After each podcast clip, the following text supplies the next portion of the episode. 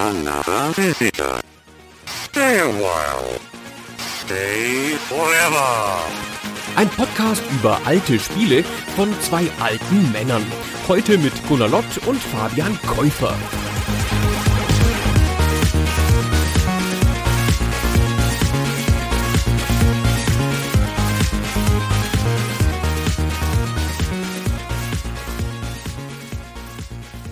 Hallo Gunnar. Hey Fabian. Und hallo an euch da draußen, die ihr uns zuhört. Gunnar, ich habe eine kleine Frage an dich. Du bist doch Fan von Hannover 96, ne? Das ist jetzt eine überraschende Frage an dieser Stelle. Ja. Ja, ich will auch auf Überraschung hinaus. Weißt du, was am 5.3.2011 passiert ist im Zusammenhang mit Hannover 96? Nicht direkt. Hannover 96 hat damals an diesem Samstag, dem 5.3.2011, 3 zu 1 gegen Bayern München gewonnen. Das ist der höchste Sieg der Vereinsgeschichte seit 1973. In dem Jahr gab es schon mal ein Spiel mit identischem Ergebnis, ein 3 zu 1 von Hannover 96 gegen Bayern München. Worauf ich hinaus will, ist, dass das für mich nichts ist im Vergleich dazu, was geschehen ist, um unser heutiges Gesprächsthema für diesen Podcast herzustellen. Denn wir sprechen über ein Spiel, sehr aufwendige Hinleitung. Wir sprechen heute über ein Spiel namens Mystic Quest für den Game Boy. Und das hat sich in einem Voting durchgesetzt, das ich einfach nur sensationell fand. Wir haben zum ersten Mal, glaube ich, bei Super Stay Forever eine zweite Chance ausprobiert. Also wir haben Spiele euch nochmal zur Wahl gegeben, die zuvor nur auf Platz zwei in ihren jeweiligen Votings gelandet sind. Und da war eben auch dieses kleine Gameboy-Spiel namens Mystic Quest dabei. Und es hat gewonnen gegen Spiele wie Luigi's Mansion, Spyro the Dragon, Sonic the Hedgehog, NBA Jam und Advance Wars. Da hat tatsächlich Mystic Quest 26 Prozent geholt. Unfassbar. Und deswegen besprechen wir es heute. Ja, es hat mich auch ein bisschen überrascht, das stimmt schon. Aber das hat ja auch vorher schon mal einen zweiten Platz geholt. Deswegen ist es ja in dieser Reihe. Also das ist schon ein Spiel, auf das zumindest Leute neugierig waren. Es gibt ja zwei Gründe, warum man bei einem Voting für ein Spiel stimmt. Das eine ist, man kennt das schon irgendwie und will darüber noch mehr erfahren oder man hat da eine warme nostalgische Erinnerung dran. Oder man hat ein archäologisches Interesse an einem Spiel, das irgendwie interessant klingt oder über das man schon minimal was weiß, aber das man nie gespielt hat. Und das kommt ja manchmal vor und vielleicht war es hier sowas. Ne? Vielleicht haben alle gedacht, ach, das habe ich immer ausgelassen damals auf dem Gameboy. Da sollen jetzt die Herren mal das für mich stellvertretend spielen und mir was drüber erzählen. Und das machen wir ja auch. Ich habe es tatsächlich damals gespielt, ist 1993 in Deutschland erschienen und ich habe an dieses Spiel sehr lebhafte Erinnerungen tatsächlich. Wir wissen ja beide eigentlich generell immer, ob wir ein Spiel damals gespielt haben, aber ich kann selten mich genau daran erinnern, eine konkrete Situation oder einen Monat oder vielleicht sogar Jahr, in dem das passiert ist, dass ich das Spiel gespielt habe. Und hier weiß ich noch sehr genau, wir waren zu Weihnachten immer am ersten Weihnachtsfeiertag bei meiner Oma im gleichen Ort, so mit der ganzen Family. Und das hat sich gerne mal viele Stunden hingezogen. Und die Kinder hatten dann gern auch mal ihre Spielzeuge dabei und ich meinen Gameboy und ich weiß, dass ich da ein Weihnachten, wahrscheinlich war es 1993 mal saß und dieses Spiel gespielt habe und ich das damals als so ungewöhnlich empfand, weil das so ein großes Spiel war. Es war nicht dieses typische Gameboy-Spiel, was man einlegt, dann zockst du drei Runden den gleichen Ablauf wie bei Tetris oder Alleyway oder vielen anderen frühen Gameboy-Spielen, sondern du hast so ein wirklich großes Abenteuer erlebt und das hat sich mir bis heute eingebrannt, diese Erinnerung daran, dass ich das Spiel als was Besonderes empfunden habe. Ich weiß nicht, hast du es damals auch gespielt? Nee, ich habe die ersten beiden Gameboy-Generationen, also den Gameboy und den Gameboy Color, waren das überhaupt, da waren das schon vier Generationen mit allen Iterationen. Also die jedenfalls habe ich ausgelassen größtenteils. Und der erste Gameboy, den ich besaß, war dann der Gameboy Advance mhm. danach. Und vorher hatte mein Bruder einen, mit dem ich zuweilen dann Tetris gespielt habe und sowas. Aber ich hatte keinen und deswegen habe ich dieses Spiel auch obwohl ich damals ja im Videospielladen gearbeitet, habe ich null Erinnerung dran. Wenn ich es gespielt habe, dann nur mal 15 Minuten zum Reinschauen. Und dabei war das damals durchaus für das Studio, das es gemacht hat, es war nämlich eine Firma namens Square, die wir heute als Square Enix kennen, für die war das durchaus eine große Nummer. Und du, Gunnar, hast da ein paar Statements einmal ausgegraben von dem Team, was an diesem Spiel gearbeitet hat. Und ich sag mal, die waren schon auch überzeugt von dem Potenzial und auch von der Qualität des Spiels, was sie damals produziert haben. Das gab relativ gleichzeitig in Japan zu dem Spiel einen Soundtrack, den man separat kaufen konnte. Und bei diesem Soundtrack war ein Booklet dabei, das gab es nur in Japan. In dem Booklet gab es so kurze Botschaften von den Entwicklern. Und die haben dann immer gesagt, welches ihr Lieblingssong auf dem Soundtrack ist zum Beispiel und solche Sachen. Die haben aber auch alle in diesen zwei, drei Sätzen, die die hatten, irgendwas Generelles zum Spiel gesagt, was sie damit erreichen wollten. Das fand ich relativ ungewöhnlich, das da zu lesen und dass sie nicht nur ihre Mutter gegrüßt haben oder sowas. Und da würde ich gerne zwei Sachen zitieren. Der Goro Ohashi, der war in der Planung tätig des Spiels, also Projektmanagement vielleicht am ehesten. Der hat gesagt, was wir wollten, war ein Action-Rollenspiel mit dem Rhythmus eines Final Fantasy Spiels. Ich denke, wir haben es geschafft, die Spannung des Actionspiels mit einer Story aller Final Fantasy zu verbinden. Und Saito Masaki, ein Programmierer, hat gesagt, und? Hast du es gespielt? Ich hoffe, du hast, wie wir, jetzt rausgefunden, dass es ein Action-Rollenspiel ist, das mit dem Spaß traditioneller Rollenspielelemente angereichert ist. Wir haben hart daran gearbeitet, die Balance richtig hinzubekommen. Das ist eine offene Art, sowas zu sagen. Wir wollen hier zwei Sachen verbinden, das typische Action-Rollenspiel. Sie haben jetzt Zelda nicht genannt, aber das wäre der logische Gedanke, ne? ein Zelda-artiges Spiel mit der Tiefe vielleicht eines Final Fantasies. Ja, das ist wirklich eine ganz treffende Beschreibung des Spiels. Also sie hatten zur damaligen Zeit ja schon einige Final Fantasy Spiele gemacht. Das war so ein bisschen ja auch der Startschuss in den Erfolg für Square. Also das war eine Firma, die existiert in der Form erst seit 1986 und dann hatten die 1987 eben das erste Final Fantasy und dann waren die so drin in diesem Ding. Die machen rundenbasierte Fantasy-Rollenspiele. Dann kam noch ein Teil für das NES raus. Dann ging es auch los mit Ablegern, die es für den Game Boy gab, der Final Fantasy-Reihe. Und dann haben sie gesagt, hey, lasst uns das doch mal variieren und versuchen, was anderes zu machen. Du hast schon zwei Teammitglieder ihm genannt. Insgesamt haben knapp zehn Leute bei Square an dem Spiel mitgearbeitet. Als Director, also als Hauptverantwortlicher tätig war Koichi Ishii. Es war ein junger Mann, damals Mitte 20. Auch der hatte bei diversen Final Fantasy Spielen schon mitgearbeitet. Und er hat gesagt, in der gleichen Sammlung an Statements, aus der du eben zitiert hast, dass er schon seitdem er sich Square angeschlossen hat, davon geträumt hat, mal ein Action Action-Rollenspiel zu machen. Das sei ein großer Traum von ihm gewesen. Und jetzt endlich hat er seine Chance bekommen mit einem Spiel namens Seiken Densetsu weil das ist der japanische Name des Spiels, das wir hier heute als Mystic Quest besprechen. Es ist ein Spiel, was da in der Hinsicht relativ bemerkenswert ist, weil es hat diesen japanischen Urtitel, teilweise auch noch versehen mit dem Untertitel Final Fantasy Gaiden, also ein Spin-off quasi der Final Fantasy Serie.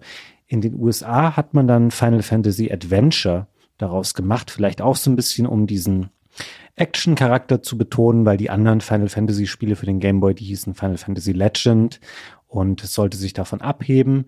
Dann vergeht eine ganze Zeit, also Japan und USA bekamen das Spiel 1991 und 1993 kommt es dann in Europa und in Deutschland auf den Markt unter dem Namen Mystic Quest es ist ein Spiel, was auch komplett auf Deutsch übersetzt wurde. Auch das damals relativ ungewöhnlich. Und als ich es durchgespielt hatte, habe ich gesehen in den Credits auch, wer die deutsche Übersetzung gemacht hat.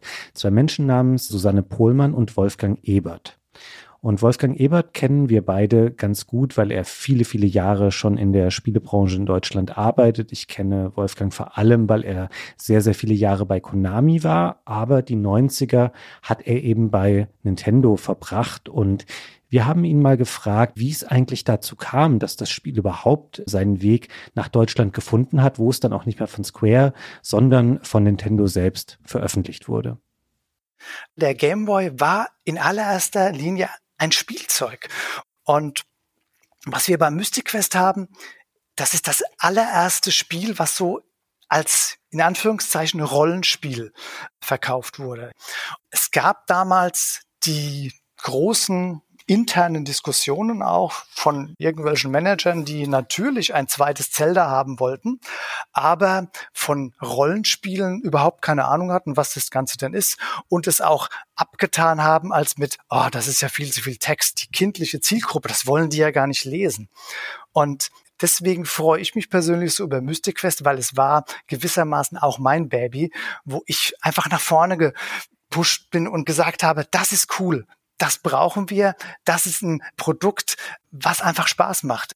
Ich habe auch Pen and Paper gespielt, ich habe Ultima viel gespielt, habe also da einen anderen Bezug dazu gehabt und ich sag mal, ich glaube, ich habe auch meinen Teil dazu beitragen können, dass überhaupt Mystic Quest in Deutschland und Europa veröffentlicht wurde. Die Spieleberatungen waren eben diejenigen, die wirklich Ahnung von Spielen hatten.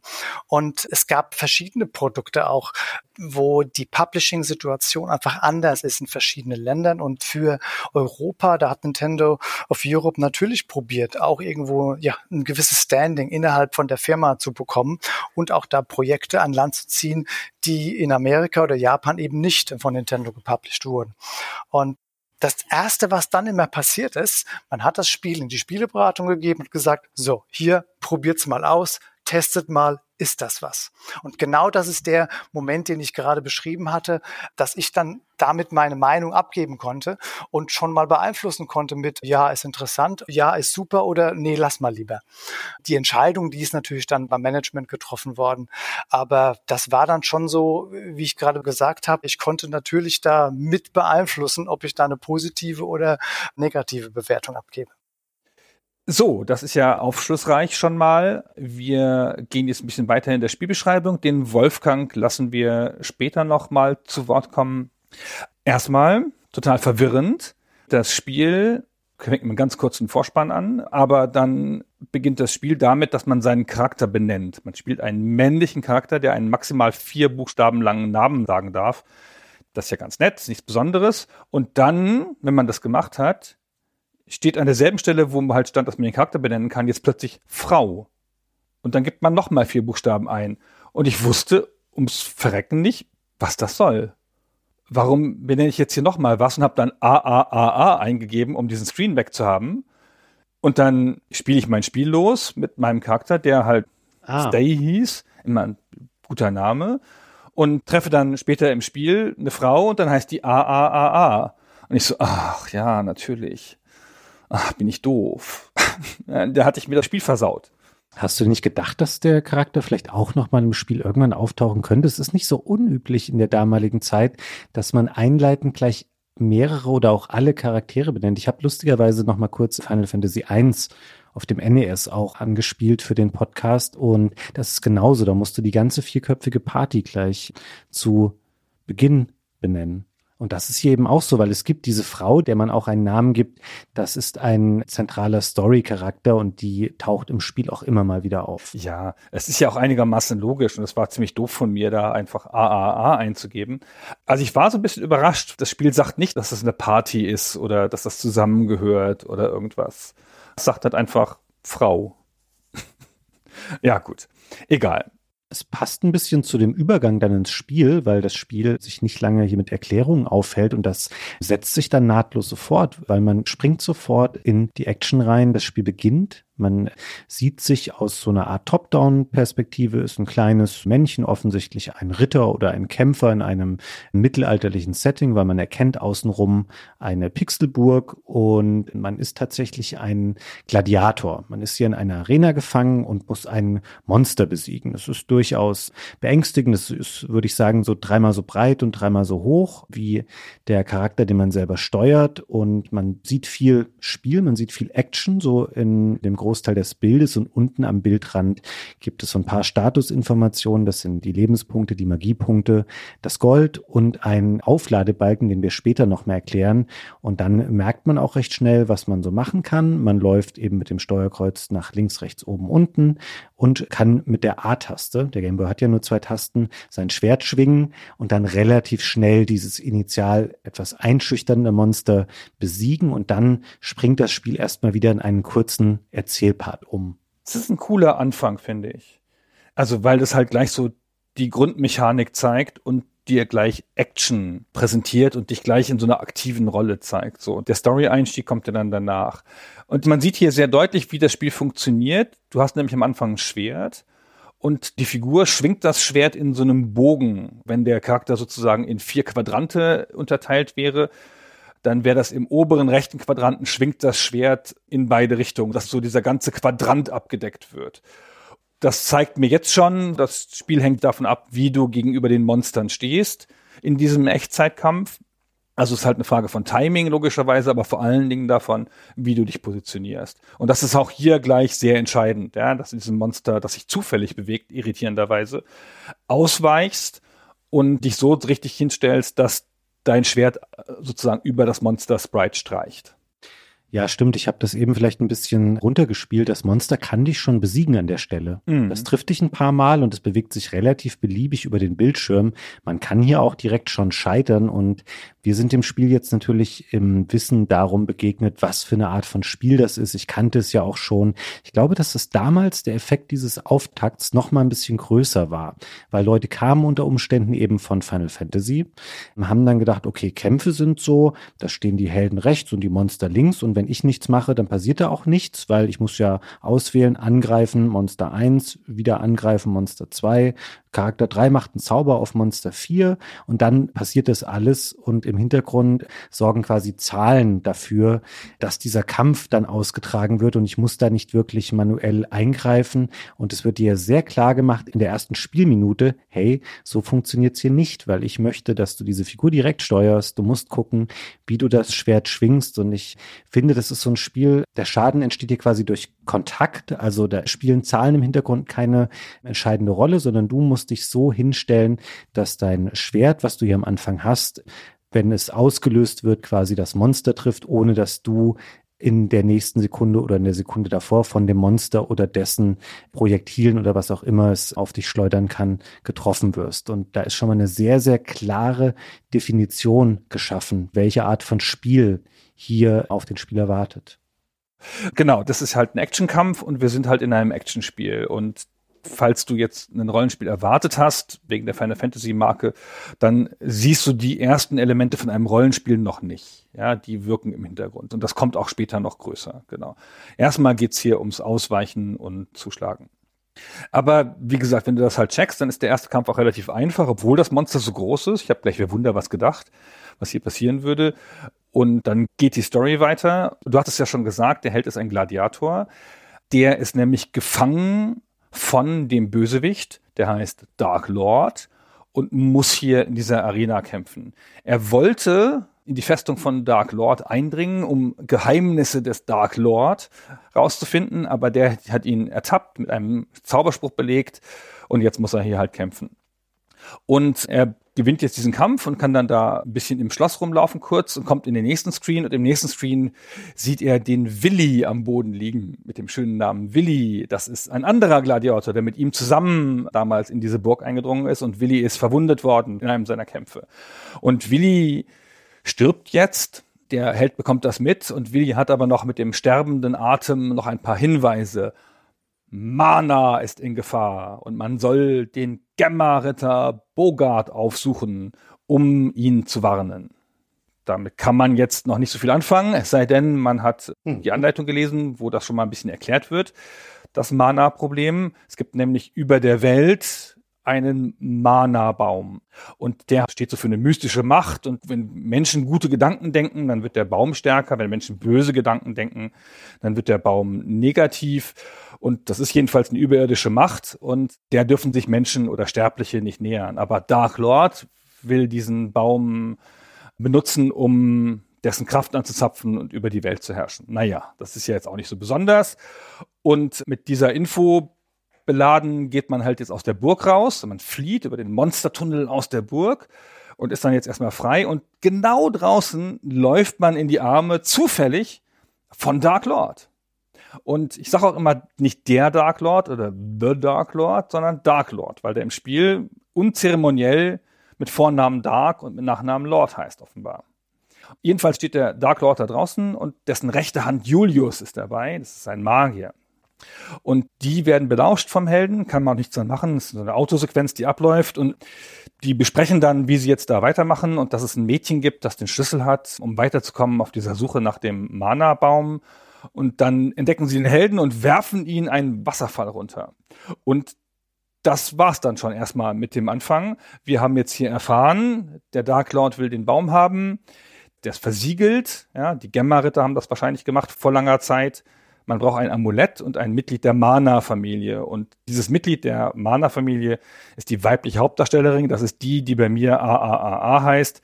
Und die trifft man dann auch später. Sobald man sich dann aus dem Wasserfall wieder gerettet hat und wieder erholt hat und der Dark Lord dann weg ist und dann das richtige Spiel beginnt.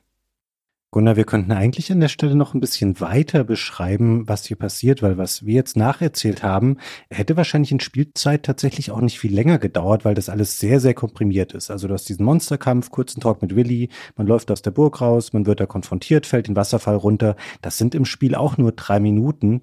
Und im Grunde hat das Spiel jetzt auch schon viele zentrale Bestandteile nicht nur vom Kampf, die hier gezeigt, sondern auch wie das Spiel funktioniert, weil die deutsche Anleitung beschreibt das ganz schön, so was das Spielkonzept eigentlich sei, weil das war damals ja noch nicht so etabliert, von wegen, was ist denn eigentlich ein Action-Rollenspiel? Und dann steht da drin, das Spiel besteht aus den zwei Elementen Informationen erhalten und gegen Monster kämpfen. Beides haben wir schon gemacht hier in umgekehrter Reihenfolge. Wir haben gegen das Monster gekämpft in der Arena und wir haben Informationen erhalten und das reicht erstmal, um hier dieses Spiel in Gang zu kriegen. Und wir wissen jetzt auch, was vermeintlich mal unser großes Ziel sein wird, nämlich Dark Lord und Julius zu stoppen. Und dafür braucht das Spiel dann auch keinen Questlog oder ähnliches. ist da gar nicht drin, irgendwo zu finden in dem Menü, das da steht, gehe jetzt hier hin und mach das oder sammle noch zehn Haselnüsse für die Bäuerin. Sowas gibt es tatsächlich im Spiel nicht. Es gibt dieses eine übergeordnete Ziel, das Stoppen der Bösewichte. Und die Einzelschritte dahin, die ergeben sich dann eben immer aus Konversationen. Und weil einer sagt, hey, geh doch mal dahin und mach das, so wie uns Willi gesagt hat, ja, geh doch mal zu dem Bogart.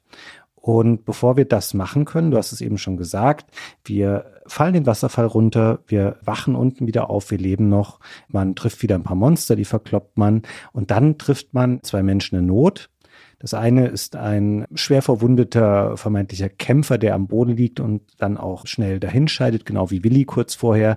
Und das andere ist eben die weibliche Heldin, die du so schön benannt hast zu Beginn des Spiels. Und dann geht man eben auch zusammen in Richtung des von Willi erwähnten Bogart. Der ist dann erstmal ein bisschen unfreundlich und mürrisch, wenn man ihn anspricht. Das ist ein alter Typ mit langen weißen Haaren und einem weißen Bart. Und dann erkennt er aber das Amulett, was die Frau trägt und sagt dann, ah cool, das scheint mir wichtig zu sein, ihr geht mal weiter zum Ort Wendel. Da gibt es einen Mann namens Sibber, geht mal zu dem, sprecht mit dem und er gibt uns an der Stelle noch einen Pickel mit, so nennt das Spiel ein Werkzeug, zu dem ich eher vielleicht Spitzhacke sagen würde. Mit dem kann man Wände im Spiel zerschlagen, bestimmte Wände, die brüchig sind. Man kennt was ähnliches zum Beispiel aus den Zelda-Spielen, wo man Bomben an Wände legt, an denen man erkennt, dass diese offensichtlich porös sind. Und hier funktioniert das eben mit diesem Pickel und dann schickt der Bogart uns los Richtung Wendel. Und wie kommen wir jetzt hier weiter, Gunnar? Genau. Also erstmal, wenn man jetzt weitergeht, dann kommt relativ schnell eine Stelle, wo man diesen Pickel einsetzen kann. Damit kann man einen Tunnel durchqueren. Und dann kommt man in einen Ort, wo es nicht so richtig weitergeht. Das Spiel hat nominell eine große Welt, aber es zeigt sie jetzt hier in den ersten zwei Spielstunden noch fast gar nicht, sondern es lässt einen durch relativ enge Wege gehen, weil alles abgesteckt ist und viele Wege verschlossen sind, damit du jetzt hier sozusagen der Story folgst. Und das ist jetzt hier vollkommen linear. Du kommst jetzt hier in einen Sumpf, kommst da nicht weiter, dann findest du ein geheimnisvolles Gasthaus.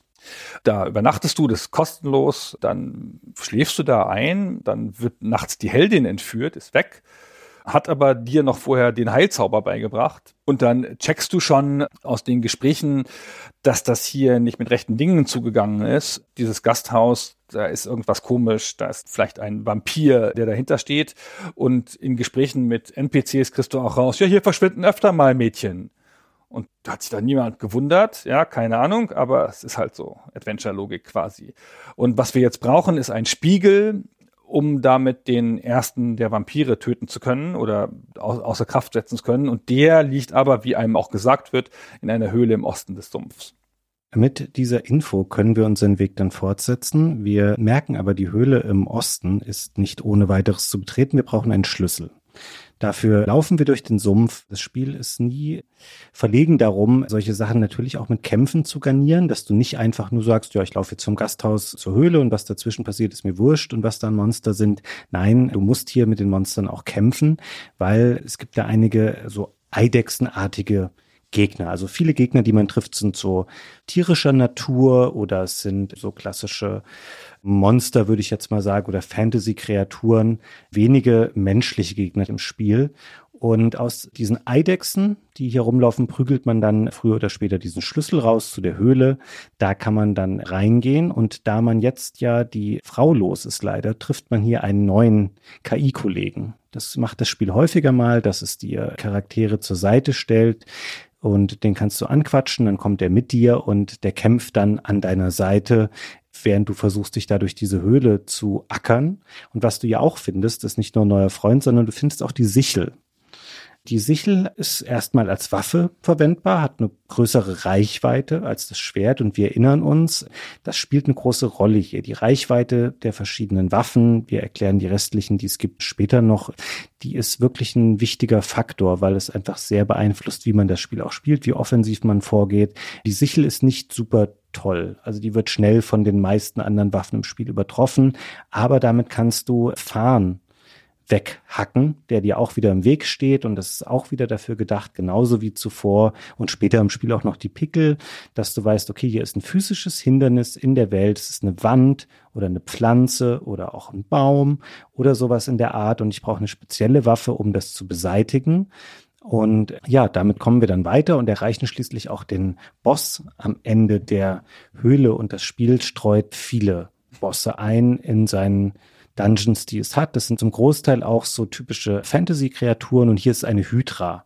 Also so eine mehrköpfige Schlange, die sich am rechten Bildrand bewegt und man steht selber so links mit seinem KI-Kollegen und weil man ja die Sichel hat, kann man trotzdem das schaffen, aufs Wasser hinauszuschlagen damit und irgendwann diese Hydra zu besiegen. Und sie lässt zwei Dinge fallen, nämlich zum einen einen Flammenzauber, und den Spiegel, den wir eigentlich gesucht und fast jetzt schon vergessen haben, weil es schon so lange her ist. Aber jetzt haben wir ihn und können zurück zu den Vampiren. So, Jetzt gehen wir ins Gasthaus zurück, wo ja jetzt wahrscheinlich in einem Sarg im Keller unsere arme Freundin liegt. Da ist so ein Aufpasser-Vampir, der in der Lobby steht, dem zeigen wir den Spiegel, dann war's das. Und dann kommt noch ein kleiner Dungeon dahinter, wo man sich durchkämpfen muss bis zum Obervampir. Wichtig ist, dass man auf dem Weg dahin noch eine neue Waffe findet, die Kettenpeitsche. Und du hast es eben schon angedeutet, wir sagen das später noch mal ein bisschen ausführlicher, wenn wir die Waffen alle beschreiben. Die Waffen haben in der Regel eine Doppelfunktion. Sie nutzen im Kampf und da hat es weniger was mit Schaden zu tun oder sowas, sondern vielmehr mit der Reichweite und der Form der Waffe, die sie sozusagen annimmt. Die Kettenpeitsche macht so einen langen Schlag und reicht so, keine Ahnung, ein paar Meter weit, möchte man sagen. Und man kann sich aber auch, und das ist die Sekundärfunktion, damit über Abgründe schwingen. Wenn auf der anderen Seite ein Pfosten steht, an dem man sich dann so ranziehen kann. So, das ist halt an bestimmten Stellen so aufgebaut. Und das ist wahnsinnig nützlich und man sieht dann auch in der Welt, wo Hindernisse sind, für die man bestimmte Waffen braucht. Du hast eben schon gesagt, manchmal gibt es Steine im Weg, da braucht man halt die Pickel, manchmal gibt es Farren im Weg und manchmal gibt es halt Abgründe und dann braucht man halt hier die Kettenpeitsche. Jetzt befreit man die Heldin, das ist doch alles gut und dann bezwingt man den Vampir, ziemlich beeindruckende Gestalt, schöne große Figur mit Flügeln und so. Und dann kann man mit Sichel und Kettenpeitsche hier auch aus dem Gebiet raus und kommt nach Wendel. Und da trifft man dann den Zipper, der schon angesprochen worden ist, und dann gibt es neuen Ärger und dann startet die nächste Aufgabenkette. Hm. Was wir jetzt hier aber beschrieben haben, weswegen wir uns das geleistet haben, das so ausführlich hier durchzugehen, hier sind Großteil der Spielelemente schon drin. Die Begleiter, die Monster, die Dungeons, das System mit den Schlüsseln, die Waffen, all das werden wir jetzt noch ein bisschen in größerer Detailliertheit erzählen. Wir haben zugunsten der Erzählung jetzt, um das ein bisschen zu verknappen, ein paar Sachen ausgespart, die typischerweise zwischendurch auch noch passieren. Es gibt zum Beispiel verschiedene Orte, an denen man auch für Geld übernachten kann. Also du hast vorhin gesagt, dass man in dieser Gaststätte der Vampire ja auch schlafen kann for free, aber da ist das ja mehr story-driven, weil die Frau dann da entführt werden soll. Das muss ja passieren. Man kann auch freiwillig irgendwo schlafen gehen, dafür was bezahlen, dann lädt man die Energie wieder auf und man findet hier und dort natürlich auch mal Läden, wo man sich was kaufen kann, weil die Feinde droppen auch Gold. Und da ist das Spiel relativ einfach gehalten. Also es gibt durchaus viele Rüstungsteile. Das ist aufgeteilt in Rüstungen, in Schilde und in Helme. Und es gibt komischerweise sehr viel weniger Helme als Rüstungen und Schilde. Aber so ist das nun mal. Wie in jedem Spiel. Es gibt immer in Rollenspielen zu wenig Helme. Ist das wirklich so? Mark my words. Komisch es ist ja eigentlich so, wenn du siehst, okay, ein Laden hat was Neues, was es vorher nicht gab und das ist auch teurer, dann ist es auch besser. Die Rüstungsteile haben nicht sehr viele Statistiken abseits von, das ist ein Verteidigungswert. Und dann gibt es ein paar Teile, die haben noch sowas wie Schutz gegen Eis oder Schutz gegen Feuer. Das ist aber wirklich die Ausnahme. Ansonsten sind das einfach immer stärkere Teile. Und wenn du die Kohle zusammen hast, dann kaufst du dir die neuen Dinger, verkaufst deine alten Teile wieder und dann geht das Spiel einfach weiter. Und das ist so in loser Folge in das Spiel eingestrickt. Und ansonsten, wie wir es schon sagten, ist das so ein bisschen tatsächlich der Spielablauf, der sich dann auf eine wirklich stolze Laufzeit für ein Gameboy-Spiel vor allem streckt. Also ich habe etwas über zehn Stunden gebraucht, um das durchzuspielen. Liegt auch daran, dass die Dungeons natürlich einfach größer werden und dass man später auch sehr viel mehr Zeit äh, mit dem Durchqueren der Welt verbringen kann und muss. Aber dazu kommen wir noch. Wir sollten noch mal uns im Detail ein paar Dinge, die wir jetzt in Kürze angesprochen haben, nochmal ausführlicher anschauen. Und ich finde es sinnvoll, wenn wir vielleicht erst auf die Waffen im Detail nochmal eingehen, da die eben nicht nur diese Reichweitenunterschiede haben, sondern auch eben diese Sekundäreffekte, die wir schon teilweise angesprochen haben, dass man damit eben auch direkt mit der Umwelt interagieren kann und bestimmte Hindernisse beseitigen kann. Und es gibt grundsätzlich im Spiel sechs verschiedene Waffentypen. Es gibt Schwerter, es gibt die Sichel, es gibt verschiedene Peitschen, es gibt Äxte, Speere und es gibt einen Morgenstern. Die werden ungefähr auch so in der Reihenfolge, wie ich sie genannt habe, eingeführt im Spiel. Und es gibt eine unterschiedliche Anzahl. Also es gibt zum Beispiel nur eine Sichel, es gibt aber halbes Dutzend Schwerter im Spiel und Schwerter bleiben immer relevant. Die haben zwar keinen zusätzlichen Verwendungszweck, aber die stärksten Waffen im Spiel, äh, die den meisten Schaden machen können, das sind Schwerter. Die Äxte sind wichtig, weil sie Bäume fällen können an verschiedenen Stellen und auch hier gibt es später noch stärkere Iterationen. Peitsche und Sichel haben wir schon beschrieben, dass die zum einen Fahren beseitigen und zum Schwingen dienen können. Die Speere wiederum haben keinen Sekundärzweck, sind aber eine sehr reichweitenstarke Waffe, wenn man die verwendet. Und der Morgenstern, den habe ich ja richtig geliebt, der kommt spät im Spiel, aber er kann dann die Pickel ersetzen. Das heißt, wenn du den Morgenstern schwingst, dann hat der A auch eine größere Reichweite und B steht da eine brüchige Mauer im Weg, dann steht sie danach nicht mehr im Weg. Und das habe ich ja als sehr, sehr angenehm empfunden, weil es gibt da so ein paar Eigenheiten, was die Items angeht und auch was die Erfordernisse der Dungeons angeht im Hinblick auf diese Items, die sind ein bisschen komisch oder anders, als sie vielleicht ein Zelda lösen würde. Weil, Gunnar, wie ist das mit diesen Pickeln und auch mit den Schlüsseln? Genau, du hast den Pickel erwähnt. Der ist, auch wenn er aussieht wie eine Spitzhacke, nicht gleichzeitig eine Waffe und ein Werkzeug, so wie der Morgenstern, sondern der ist ein Einmalgegenstand, ein Verbrauchsgegenstand, der eine bestimmte Wand öffnet oder eine Wand, die vorgesehen ist. Manche Wände in Dungeons haben dann so eine leicht andere Textur und dann sieht man, die kann man einschlagen, wenn man einen Pickel hat. Und die Pickel verbrauchen sich dabei, wenn man sie an diesen Wänden benutzt. Und genauso ist es mit den Schlüsseln. Es gibt generische Schlüssel, wie es generische Pickel gibt. Also es gibt so Universalschlüssel, die für alle Türen gelten. Und mit denen geht man in einen Dungeon und hofft, dass man mehr Schlüssel dabei hat, als die Türen verbrauchen. Man kann die kaufen in Läden, man kann die Leuten abnehmen, die sie droppen von Gegnern und so. Und die belegen Inventarslots. Also das in Anführungszeichen Gute ist, dass man die Schlüssel und die Spitzhacken mehrfach verwenden kann, bevor sie zerbrechen. Allerdings muss ich sagen, ich habe sie teilweise auch versehentlich verwendet, also zumindest die doofen Pickel, weil das ist ein bisschen eine Schwäche des Spiels. Wir haben noch nicht genau erklärt, was der zweite Knopf macht, der nicht zum Schlagen da ist, also nicht zum Angreifen.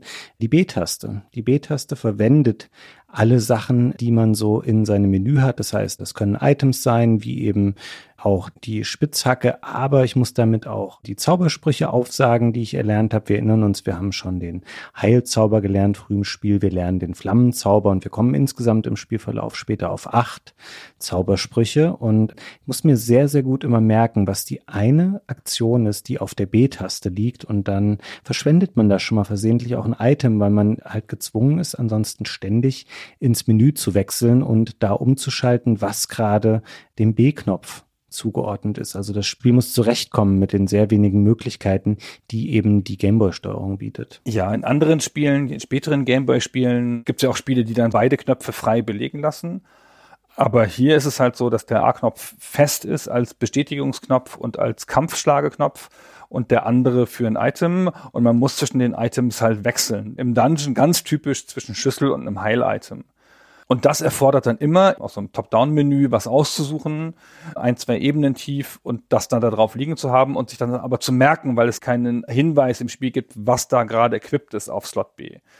Das ist fast schon mit die größte Schwäche des Spiels. Das hat mich maßlos gestört, weil du ständig in die Menüs gehen musst und das ist ein bisschen mühsam zu navigieren ist. Es ist aber so, dass das halt das Spiel fairerweise ja anhält dann. Das ist wie eine Pausetaste, wenn du ins Menü gehst.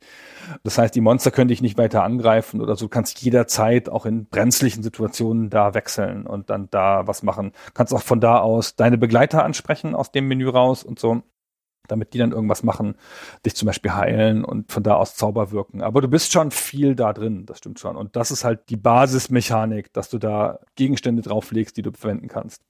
Die Waffen muss man auch häufiger wechseln, ehrlich gesagt, weil die ja immer auch diese Zusatzfunktion haben. Wir haben es nicht so ganz klar erklärt. Die Waffen haben schon eine Stärkeprogression. Also die ganzen Waffen gehen genau, wie du es für die Rüstungen beschrieben hast. Einfach mit jeder neuen Waffe werden die stärker, richten die mehr Schaden an und so.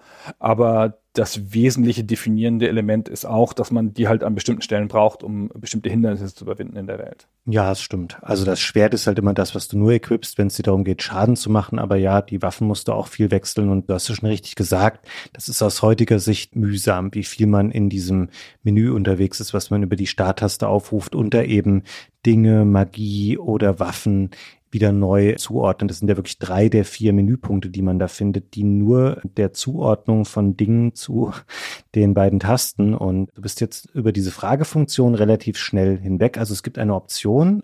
Die ganzen Punkte hier dürfen natürlich auch nur fünf Buchstaben haben, damit sie in diese sehr kleinen Menüs reinpassen auf dem Gameboy. Punkt Frage, die Gespräche mit den Mitstreitern finde ich eigentlich ganz interessant. Also jeder KI-Mitstreiter, den man im Verlauf des Spiels findet, der macht dann da was anderes. Also die weibliche Heldin, die würde dich heilen, da sie aber fast nie da ist, bringt sie dir zum Glück recht früh im Spiel selber den Heilzauber bei, damit ist das eigentlich hinfällig.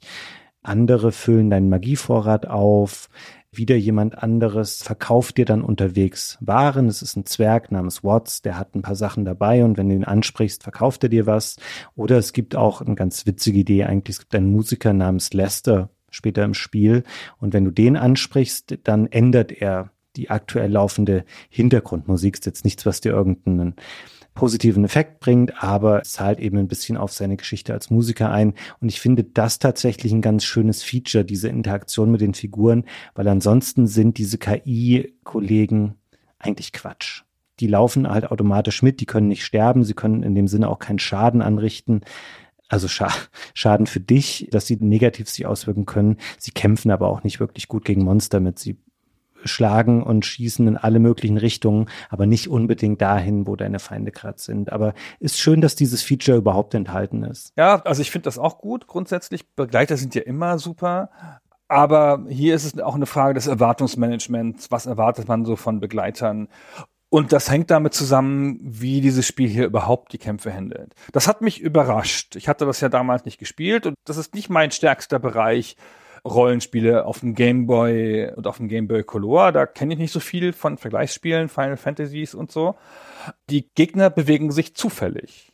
Die bewegen sich in random Mustern über den Bildschirm. Das haben wir vielleicht noch nicht gesagt. Der Bildschirm scrollt nicht. Also du gehst da zum Bildschirmrand und dann springt es halt um auf den nächsten Bildschirm. Und wenn du halt wieder zurückgehst, dann sind die Monster, so sie noch leben, sozusagen neu ausgelost und fangen wieder an anderen Punkten an, ihre zufällige Bewegung.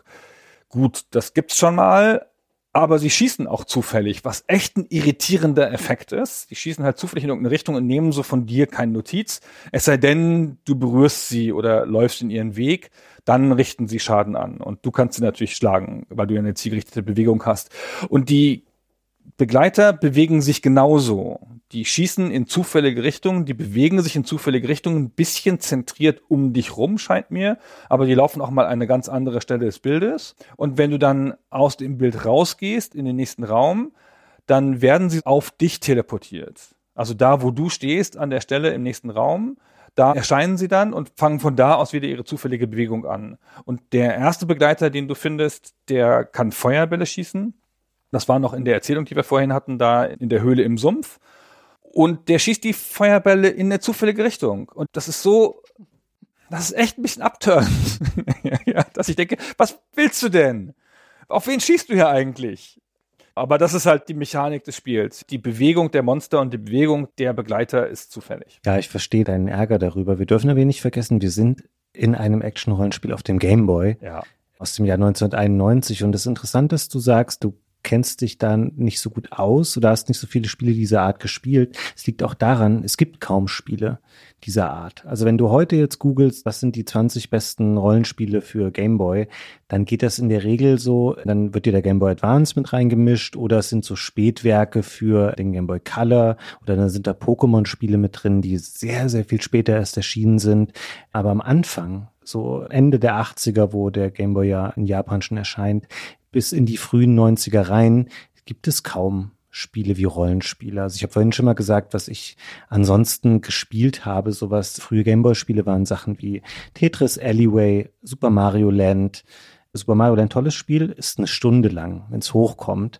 Aber sonst so große Spiele, das hat halt auch niemand gemacht. Und ich habe original ein Rollenspiel jetzt gefunden, nämlich Sort of Hope, was es in Europa gab überhaupt für den Gameboy. Von daher, ja, aber so viel hier nur reingeschoben. Das heißt, ich nehme dem Spiel diese KI-Mitstreiter nicht ganz so übel an der Stelle. Das ist, ja, ist ein bisschen quatschig, wie die sich verhalten, aber es ist schon okay. Nee, das ist nicht schlimm.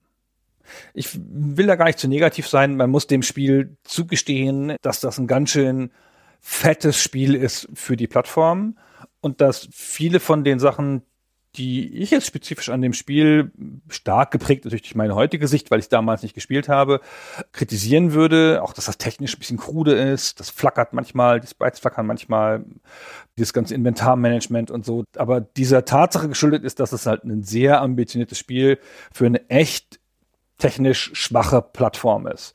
Und dafür ist es ganz schön umfangreich und ganz schön tiefgehend, weil es kommen noch ein paar Sachen dazu, die wir noch erzählen. Die sind schon spektakulär. Ich finde zum Beispiel, dass die Zaubersprüche dem Spiel nochmal eine andere, einen anderen Dreh geben. Wenn das jetzt nur dieser Kampf wäre mit den verschiedenen Waffen und dieser ganz leichten Waffenprogression, dann wäre das ein bisschen dünn. Aber mit den Zaubersprüchen wird es zielgerichteter, finde ich. Ich habe jetzt zum Beispiel nicht erwartet, als ich den Flammenzauber gekriegt habe, relativ am Anfang des Spiels, dass der so eine Art zielsuchend ist die Feuerkugel, die du dann schießt, bewegt sich halt auf den Gegner zu. Und der Eiszauber später kannst du den Schuss sogar steuern. Und die Zaubersprüche haben auch echt schöne Animationen. Ja, die sind hübsch dargestellt, manchmal so fliegt es von dir weg und so. Die zeigen auch wirklich die Wirkung des Spruches. Also den Eiszauber finde ich spektakulär. Ja, da fliegt dann halt so ein Eiszapfen von dir zum Gegner und wenn der trifft, verwandelt er den in einen Schneemann. Das ist so toll. Und der Schneemann hat dann in so typischer Manier für dieses Spiel auch noch eine Zusatzfunktion, weil der ist dann einfach ein festes Objekt in der Welt, das du verschieben kannst. Und den kannst du dann zum Beispiel auf so eine Druckplatte schieben und dann öffnet sich eine Tür damit, wie du so in, manchen Spielen so Steine auf solche Platten legst. Und das fand ich schon sehr cool. Das ist wirklich was, was ich jetzt nicht so erwartet habe in dem Spiel. Das stimmt. Also die Zauber sind eine schöne Ergänzung. Ich habe ehrlich gesagt nicht alle davon wirklich häufig dann verwendet. Manche legt dir das Spiel ja einfach nahe, weil es gibt dann auch Monster, die haben Immunitäten gegen Waffenschaden und dann merkst du halt, ah, okay, Zombies mögen das nicht, wenn ich mit dem Feuerball auf sie schieße. Oder das, was du beschrieben hast, die Rätsellösung durch den Eiszauber in Dungeons. Und da ist das Spiel auch stark. Auf diesem kleinen Maßstab dieser in sich abgeschlossenen Dungeons, also in sich abgeschlossen, abgesehen davon, dass man selber bitte seine Pickel und Schlüssel mitbringen möge, die sind nicht vorhanden, wenn man Pech hat. Aber ansonsten sind das ja so kleine Ansammlungen an Kampf- und Rätselräumen und das macht das Spiel schon gut. Also das, was du beschrieben hast, äh, Gegner einfrieren, Schneemann auf eine Bodenplatte schieben, das sind typische Sachen, wie man sie auch in frühen 2D-Zelda-Spielen sehen würde und das macht Spaß und so kommt man auch in diesen eher linear aufgebauten Dungeon-Abschnitten dann irgendwann beim Boss an, denkt wieder, ach, der sieht ja cool aus, weil das wirklich, keine Ahnung, wieder ein cooler Drache ist oder ein Sensenmann oder ein Golem oder sowas in der Art. Besiegt den und dann wird das fortgesetzt. Also da finde ich, macht das Spiel viel richtig. Nicht nur für die Zeit und für die Möglichkeiten. Auch heute ist das noch was, was man ganz gut spielen kann. Die Probleme zeigen sich für mich dann eher im weiteren Fortlauf an anderer Stelle. Ich würde gerne noch, bevor ich damit weitermache, jetzt einmal kurz abschließen, dass wir auch noch über die letzte Taste auf dem Gameboy sprechen und was die in Mystic Quest macht, das ist die Select-Taste. Die bringt drei Optionen und zwar kann man speichern und das jederzeit ungewöhnlich für ein Konsolenspiel. Auf einem Handheld ein bisschen naheliegender wieder, weil du vielleicht mal spontan irgendwie Schluss machen willst. Hast da zwei Slots zur Verfügung, kannst deinen Spielstand speichern. Du kannst die Karte aufrufen und hier haben wir eine Differenzierung zwischen Karten, die du hast, wenn du in Dungeons bist. Das ist dann so ein kleines Grid aus Räumen. Du siehst auch, wie sind diese Räume miteinander verbunden und wo sind Durchgänge, die du noch nicht durchquert hast. Habe ich nicht oft verwendet, weil die Dungeons meistens relativ klar aufgebaut sind und auch einen recht linearen Verlauf haben. Deswegen braucht man das nicht so oft. Und in der Oberwelt ist es eine andere Karte. Und über die spreche ich, glaube ich, gleich nochmal. Ich würde mich vorher gern noch einmal über Status sprechen. Da kriegst du quasi eine Übersichtsseite, wo du die Statuswerte deines Helden siehst. Und wir sprechen ja davon, dass wir ein Action-Rollenspiel vor uns haben. Und was dann so ein Rollenspiel ist, das hat natürlich auch seine Zahlen, die im Hintergrund sich weiterentwickeln. Und hier gibt es die Standardwerte wie die Lebenspunkte, die Magiepunkte, aber es gibt auch noch vier weitere. Also ich benutze jetzt immer die Begriffe aus der deutschen Version, die sind nicht sonderlich schön teilweise oder sonderlich einleuchtend, aber so heißt das in der deutschen Version des Spiels. Diese vier Werte heißen Kraft, Reife, Immunität und Wille. Und Kraft ist quasi das eigene Potenzial, Schaden anzurichten. Reife ist der Umfang des eigenen Magievorrats, den man hat. Immunität ist die eigene Lebensenergie und Wille ist die Geschwindigkeit, mit der sich die Angriffsleiste füllt. Ihr erinnert euch, die habe ich zu Beginn schon mal angesprochen. Die sieht man immer unten am Bildschirmrand. Das ist eine lange horizontale Leiste, die sich füllt. Und wenn ich Gegner besiege, dann kriege ich nicht nur Gold, sondern ich kriege auch Erfahrungspunkte und dann gibt es vordefinierte Schwellen und wenn ich so eine Schwelle erreiche, dann steige ich ein Level auf. Und dann kann ich hier wählen, was mein bevorzugter dieser vier Werte ist, wähle das aus und dann steigt dieser Wert um zwei Punkte an. Zwei andere Werte, der vier, die steigen um je einen Punkt an und der vierte Wert, der bleibt unverändert. Und so kann man selber ein bisschen mitprägen an der Stelle. Ja, möchte ich eher so der Tank sein, der nach vorne rennt und die ganze Zeit draufhaut oder möchte ich lieber ganz viel Magie einsetzen können und gucke, dass ich einen möglichst großen Magievorrat aufbaue. Ich habe es am Anfang kurz überlegt, wie ich das mache und habe mich dann aber auch auf den Tipp aus dem Internet verlassen von wegen, ah, mach das mal alles gleichmäßig, weil das alles schon seine Notwendigkeit hat, diese vier Dinge, die man hier aufleveln kann. Und dadurch, dass du diesen Effekt der Mitentwicklung hast, wie ich das eben beschrieben habe, dass sich nicht nur der eine Wert verändern, sondern noch andere daran gekoppelt sind, kannst du einfach zum Beispiel immer Kraft und Reife abwechselnd wählen und dann bleiben alle Werte langfristig auf dem gleichen Niveau und das ist es im Grunde genommen auch schon, was man hier wirklich an eigener Entscheidung treffen kann. Es gibt keine Sachen wie Klassen oder keine Jobs, also Dinge, mit denen Final Fantasy dann recht schnell schon experimentiert. Das ist hier nicht vorgesehen. Es ist wirklich ein recht grundlegendes Rollenspielsystem, was da im Hintergrund mitarbeitet, aber dafür zumindest recht einleuchtend, zumindest für meinen Geschmack. Genau, das funktioniert ganz gut, finde ich. Gerade weil das Spiel auch einigermaßen großzügig ist. Man levelt zumindest am Anfang relativ schnell auf. In den ersten zwei Stunden levelt man so schnell auf, dass ich manchmal das Aufleveln zum Heilen benutzt habe. Ja. Wenn du halt Energie verloren hast, dann kannst du dich natürlich mit einem Heilzauber oder einem Heilgegenstand heilen, aber ein Levelaufstieg heilt dich halt auch immer.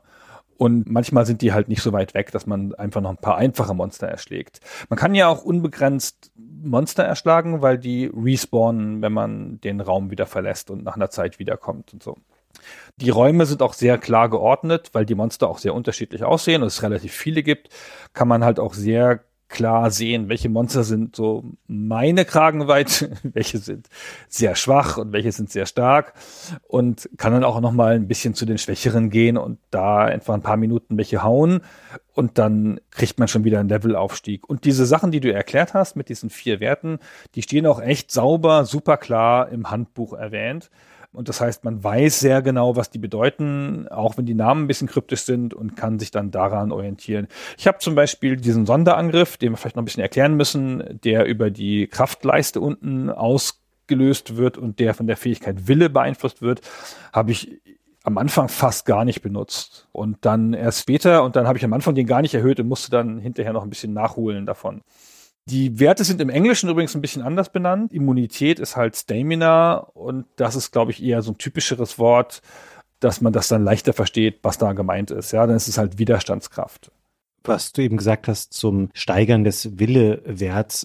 Ich habe das auch am Anfang nicht so wirklich benutzt, diese Spezialattacken, um das noch einmal explizit zu sagen an der Stelle, wenn diese Angriffsleiste unten sich einmal gefüllt hat und ich greife dann an, dann mache ich eine stärkere Variante meines Angriffs. Also zum Beispiel eine Axt wird dann geworfen, mit dem Schwert macht man so einen Sturmangriff, bei dem man sich sehr schnell nach vorne bewegt. Das dauert wahnsinnig lang, bis dieser Balken sich mal auflädt und du darfst zwischendurch nicht zuschlagen, sonst leert sich der Balken eben und du schlägst mit der Kraft zu, die aktuell da aufgeladen ist und ich hatte das Gefühl, das Spiel will auf jeden Fall, dass du die Gegner mit schnellen Schlägen am Anfang kaputt haust und man wartet einfach nicht so lang, bis sich dieser Balken gefüllt hat. Das ändert sich später, weil wenn man nicht gerade so ablevelt, dass für Wille gar nichts abfällt, sondern da auch immer mal ein Punkt dazukommt, dann geht das später deutlich schneller und das gewinnt an Relevanz. Aber ich habe am Anfang schon auch gedacht, na, muss ich das wirklich mitleveln? Aber es zahlt sich nach hinten raus schon aus, weil da ist es schon ganz gut, wenn man diese Spezialattacken, die heißen Max-Angriffe im Deutschen, wenn man die auch mal machen kann. Ja, du kannst ja auch mehrere Gegner damit treffen oder so. Am Anfang sind die Gegner halt so leicht. Wir brauchen so nur einen Schlag oder zwei Schläge und so. Ich habe am Anfang überhaupt die Sachen immer zufällig ausgelöst, versehentlich, weil ich nicht darauf geachtet habe, wann sich diese Leiste füllt.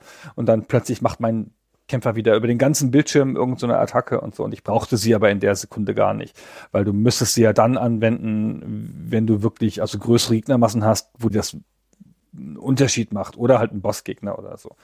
Und wenn du gerade bis dahin nicht aufgelevelt bist, müsstest du es eigentlich herstellen, dass du wieder auflevelst, wieder zurückgehen und so. Und das ist alles eigentlich zu mühsam. Aber wie gesagt, mit stärkeren Gegnern später und so vollgefüllten Screens ist das sehr nützlich weil, ich sagte ja schon, die Gegner greifen dich ja nicht an, aber die füllen den Bildschirm mit ihrer zufälligen Bewegung.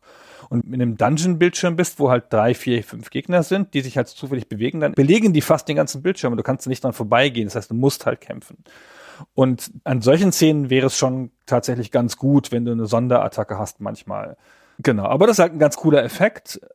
Es ist ein bisschen irritierend, dass ein ganzer von den vier Charakterwerten ein Wert nur dieser Sonderattacke gewidmet ist, die du ja auch nicht alle zwei Minuten machen kannst, sondern die ein bisschen braucht, bis es sich aufgeladen hat. Ja, es stimmt. Es wirkt irgendwie nicht ganz gleichwertig zu den Sachen wie, ja, mach mal mehr Schaden oder hat man mehr Lebensenergie. Es wirkt ein bisschen random. Der vierte Wert hätte auch sein können, sammle mehr Gold ein von getöteten Monstern. Es wäre irgendwie genauso nachvollziehbar gewesen. Aber anyway, also wie schon gesagt, am Ende des Spiels gewinnt das durchaus an Bedeutung, diese Attacken machen zu können. Allerdings muss man das Ende des Spiels auch erstmal erreichen, weil wir haben jetzt viel beschrieben schon, wie das Spiel an sich funktioniert. Wir haben auch schon den Weg beschrieben, den man so durch die ersten Spielabschnitte nimmt. Und das sind durchaus dann schon, wenn man sich Zeit lässt, ein paar Stündchen. Und ich bin da mit relativer Begeisterung jetzt durchgelaufen. Auch 30 Jahre später nochmal habe ich gedacht, hey, ja. das Spiel, es nervt mich nicht so, weil es mich nicht auffällt mit viel Gelaber. Also das wirft dich sofort rein. Hier Spiel beginnt, geh mal los, da ist die Frau, da ist ein Laden, da ist ein Endgegner und weiter. Du kommst da sehr zügig voran. Es lenkt dich auch gut durch von wegen, okay, da ist ein Baum im Weg, da komme ich nicht weiter, ich brauche später irgendeine Waffe.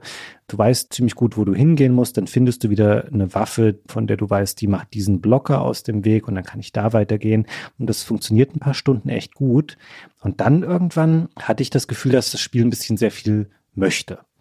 Also, dass es größer auch werden möchte, als es eigentlich ist und als es das auch stemmen kann. Und das stellt dann wirklich hohe Ansprüche zum einen an die Orientierung in der Welt und zum anderen an deine Rätsellösungsfähigkeiten. Und das liegt viel daran, weil das Spiel eben auch sehr reduziert mit dir kommuniziert, weil Dialoge kurz sind. Ich beschreibe nochmal eine konkrete Stelle, die stammt aus der Mitte des Spiels und wir suchen eine Höhle. Die Höhle der Medusa. Und wir wissen dann irgendwann, wenn wir in der Stadt Yad angekommen sind, die ist da in der Nähe, dann steht da ein Junge und sagt, hier, ich habe einen Tipp für dich, wo diese Höhle ist. Da musst du mir ein Säckchen mit Giftzähnen bringen. Dann denken wir so, ja, okay, Giftzähne, das haben wir vorher noch nicht gehört im Spiel. Wir laufen in der Umgebung rum. Wir kennen das Spiel schon von dem Schlüssel, den wir brauchten vor einigen Stunden, der auch ein spezieller Schlüssel war. Den haben Feinde gedroppt. Und hier ist das genauso. Wir hauen hier so lange auf Gegner drauf, bis die irgendwann mal ein paar Giftzähne liegen lassen. Das kriegt man noch ganz gut hin. Dann läuft man wieder zurück nach Yad, gibt dem Jungen diesen Beutel mit den Giftzähnen und dann sagt der Junge, ich habe einen Screenshot hier, ich denke mir das nicht aus, Folge der acht bei den Palmen. Okay. Palmen gibt's ungefähr überall in der Umgebung auf den Einzelbildschirmen hier rund um diese Stadt. Und dann habe ich mir da alles angeschaut, auf jedem dieser Einzelbildschirme in der mittleren Umgebung. Und nirgends stehen Palmen so, dass man denkt, die stehen da wie eine Acht, dass die irgendwie so ein Bild darstellen oder irgendeine Formation bilden oder so. Und ich musste dann, das sage ich jetzt auch, ohne mich dafür zu schämen, ich musste in der Komplettlösung kurz gucken. Und du musst einfach einen Bildschirm erreichen, auf dem stehen auch ganz viele Palmen, aber es stehen zwei Palmen so ein bisschen separiert in der Mitte des Bildschirms neben so einem kleinen Bächlein und da muss man in Form einer Acht drumherum laufen. Und wenn man das gemacht hat, im Hintergrund ist so eine Felswand, dann öffnet sich dort ein Tor, so ein bisschen wie wenn die Herr der Ringe an dieser Höhle ankommen und sie sprechen den Zauberspruch und dann öffnet sich hier das Tor an der Stelle und man findet die Höhle der Medusa und ich hätte das niemals, Gunnar, so rausgefunden. Das ist völlig ausgeschlossen, das rauszufinden. Es gibt eine ähnliche Stelle später nochmal im Spiel, da soll man auch was finden in einer Wüste, soll man einen bestimmten Kristall sprengen und diese Wüste steht voll mit Kristallen und du musst dann rausfinden, welcher das ist. Und das ist sehr, sehr komisch. Und ich möchte noch kurz eine Stelle hier anhängen, weil es jetzt thematisch gut passt. Ich habe dann mal, hab hier angefangen, das war die. Du lässt gar nicht locker hier. Pass auf, das muss ich noch kurz nachhängen, weil es auch ein wichtiger Faktor ist, der mir das Spiel dann so ein bisschen verlitten hat später. Man schaut am Anfang nicht so sehr auf die Karte, auf die Oberweltkarte, weil man eigentlich weiß, okay, das war hier, das war drei Bildschirme da weiter, da ist diese Höhle, alles klar. Hier, wo man dann anfängt, sich zu fragen, wo geht's denn eigentlich hin, denkt man so, na, ich gucke vielleicht mal auf die Karte, da ist bestimmt ein Tipp drauf. Oder da blinkt der Zielpunkt oder so. Und das ist hier gar nicht so. Die Karte ist einfach eine Übersicht, die ist 16 mal 16 Quadrate groß. Da sind von Anfang bis Ende die fünf gleichen Orte drauf verzeichnet. Das sind einfach nur Städtchen in der Spielwelt, einigermaßen random ausgewählt. Das ist Isch, Toppel, Jad, Menos und Wendel. Es fehlen eine Menge anderes, fehlen auch Burgen und Dungeons und Inseln und Häuser. Es sind auch keine Wege drauf oder keine Hindernisse. Und du merkst dann hier, ja, okay, wenn ich jetzt Schwierigkeiten habe, weiterzukommen, den Blick auf die Karte kann ich mir gerade sparen, weil die ist einfach komplett sinnlos. Vielleicht sagst du mir das jetzt, Gunnar. Wer hat sich diese Karte ausgedacht und wer hat sie so umgesetzt? Das checke ich ja auch nicht. Also dem Spiel liegt fairerweise eine Karte bei also eine physische ausgedruckte Karte, die einfach der Topografie der Spielwelt entspricht. Da kannst du drauf die Spielwelt drauf erkennen. Da sind die Bäume drauf und die Gewässer und die Höhenstufen und so. Und die Orte sind da auch drauf verzeichnet und eine Reihe von Höhlen und Wasserfällen und so. Und das ist, glaube ich, die Karte, mit der man sich orientieren soll. Mhm. Und die Karte im Spiel dient nur, dir zu sagen, wo du bist in Relation zu den fünf Orten. Keine Ahnung, fünf Felder südlich von Minos. Und dann guckst du auf der Karte nach, so ungefähr fünf Felder südlich von Menos, ja, dann bin ich, was weiß ich, bisschen nördlich von der Oase. Ja, die gedruckte Karte ist schön, das stimmt natürlich. Die spiegelt nicht diese Felderstruktur wieder. Da ist kein Grid oder sowas auf dieser Karte. Genau, das ist halt ein bisschen komisch. Die wäre perfekt, wenn sie das auch noch täte. Ja, wenn da einfach noch die Felder drauf eingezeichnet wären. Mhm. Ich habe mich ein bisschen gefühlt wie in so einem PC-Rollenspiel aus dem Jahr 1984, wo ich mich selber mit Bleistift und Papier hinsetze und mir anfange, Karten zu zeichnen. Und das ist so komisch in so einem Spiel, was eigentlich dir ja relativ einladend begegnet und sagt, hier, Action-Rollenspiel, ich will das aber mal nicht so schwer machen. Wir halten das alles schön oberflächlich oder einsteigerfreundlich und dann ballert es dir da so ein Kartensystem rein, und da hat es für mich angefangen, so ein bisschen das Spiel in Anstrengung umzuschlagen. Also die Karte funktioniert nicht. Das ist, glaube ich, einfach der Auflösung geschuldet des Bildschirms, weil da ist ja einfach nichts eingezeichnet.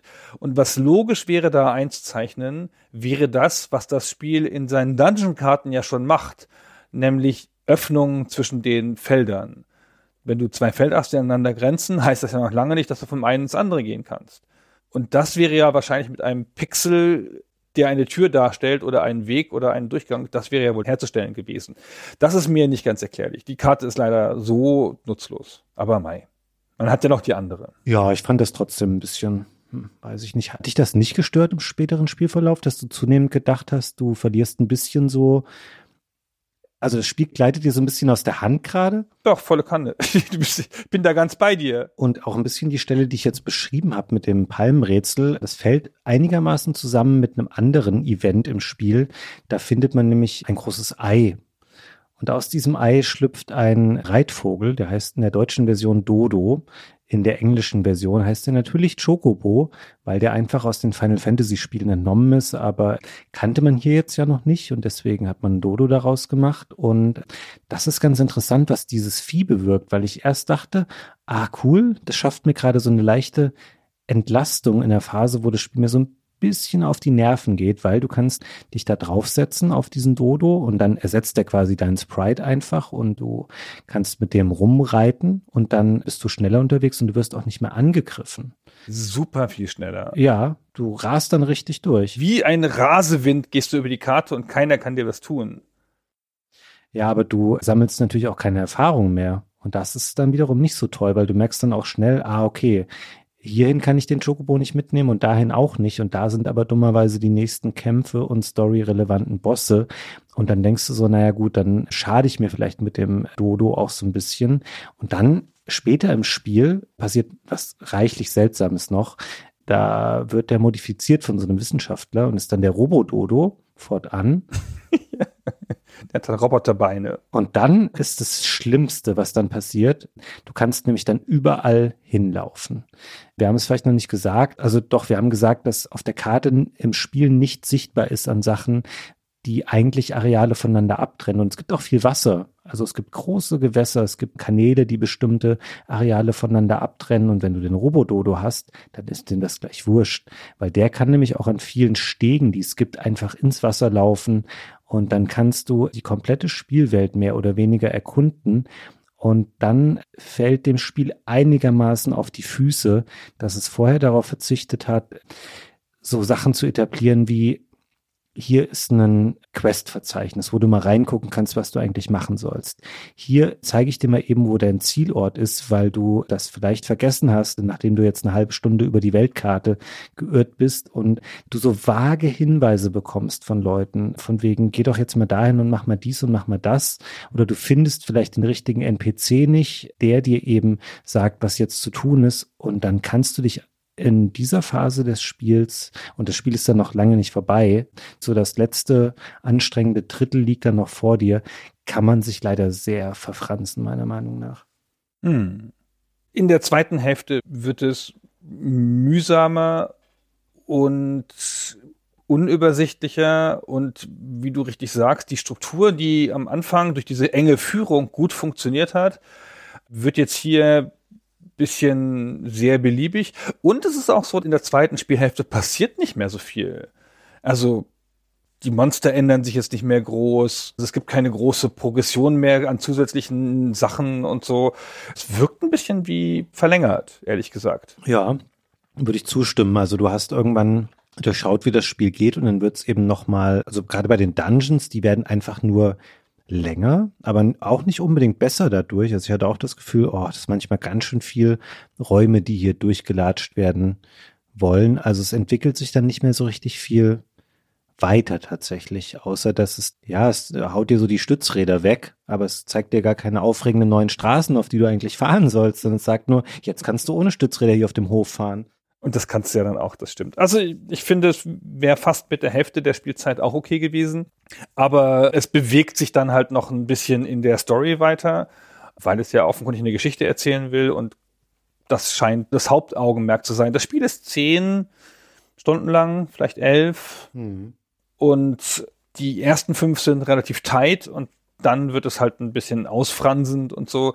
Und ich finde aber zehn Stunden für ein Gameboy-Spiel sind schon ganz schön ordentlich. Also mit fünf Stunden wäre es schon auch okay gewesen. Ja, es ist wahnsinnig groß für ein Gameboy-Spiel. Also ich habe ja vorhin mal einleitend diese Erinnerung von mir beschrieben an Weihnachten 93 und wie ich da saß und so geflasht war davon, dass es so eine große Art von Spiel ist, die ich gar nicht kannte auf dem Gameboy. Ich habe aber auch gemerkt jetzt im Nachspielen, dass mir der Anfang war mir super bekannt. Auch das, dass man rausfindet, was man mit der Axt dann machen kann und wie man da weiterkommt. Bin mir aber sicher, dass ich nie damals dieses Rätsel mit den Palmen gelöst habe, wenn ich es überhaupt erreicht habe. Weil all das war mir völlig fremd und ich wüsste auch nicht, wie ich das jemals geschafft haben sollte, ohne im Internet nachzuschauen. Da hätte ich wahrscheinlich die Nintendo Spieleberatung anrufen müssen, um da einen Tipp zu bekommen. ja. Und wen hätte man da an der Leitung gehabt? Lustiger Zufall, dass du das ansprichst, weil wir haben vorhin schon mal erwähnt, dass ja Wolfgang Ebert die deutsche Übersetzung gemacht hat für Mystic Quest. Und das ist interessant, weil Wolfgang hat damals gar nicht als Übersetzer bei Nintendo gearbeitet, sondern der war in der gerade angesprochenen Spieleberatung tätig. Und wir haben Wolfgang mal gefragt, wie es überhaupt dazu kam, dass er dann die Übersetzung von Mystic Quest mitgemacht hat. Das erklärt sich eigentlich damit, dass das Ganze natürlich eine wilde Zeit war. Also wenn man sich das so vor Augen hält, Nintendo hat es ja so rückblickend mit dem Game Boy wirklich geschafft, einen Meilenstein zu setzen.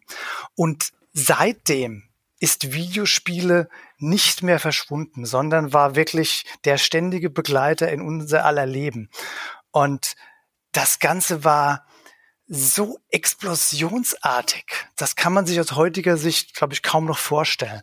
Und dann gab es eigentlich, ich sag mal, monatlich neue Leute, neue Situationen, neue Aufgaben. Was auch noch mit dazu kam, war natürlich, es gab überhaupt keine Trennung zwischen einmal deutschem Geschäft und europäischem Geschäft. Im Prinzip hat da jeder, der in Großostheim damals unterwegs war, so überall, ich sag mal, mitgeholfen und Brände gelöscht, wo es einfach was zu tun und zu helfen gab.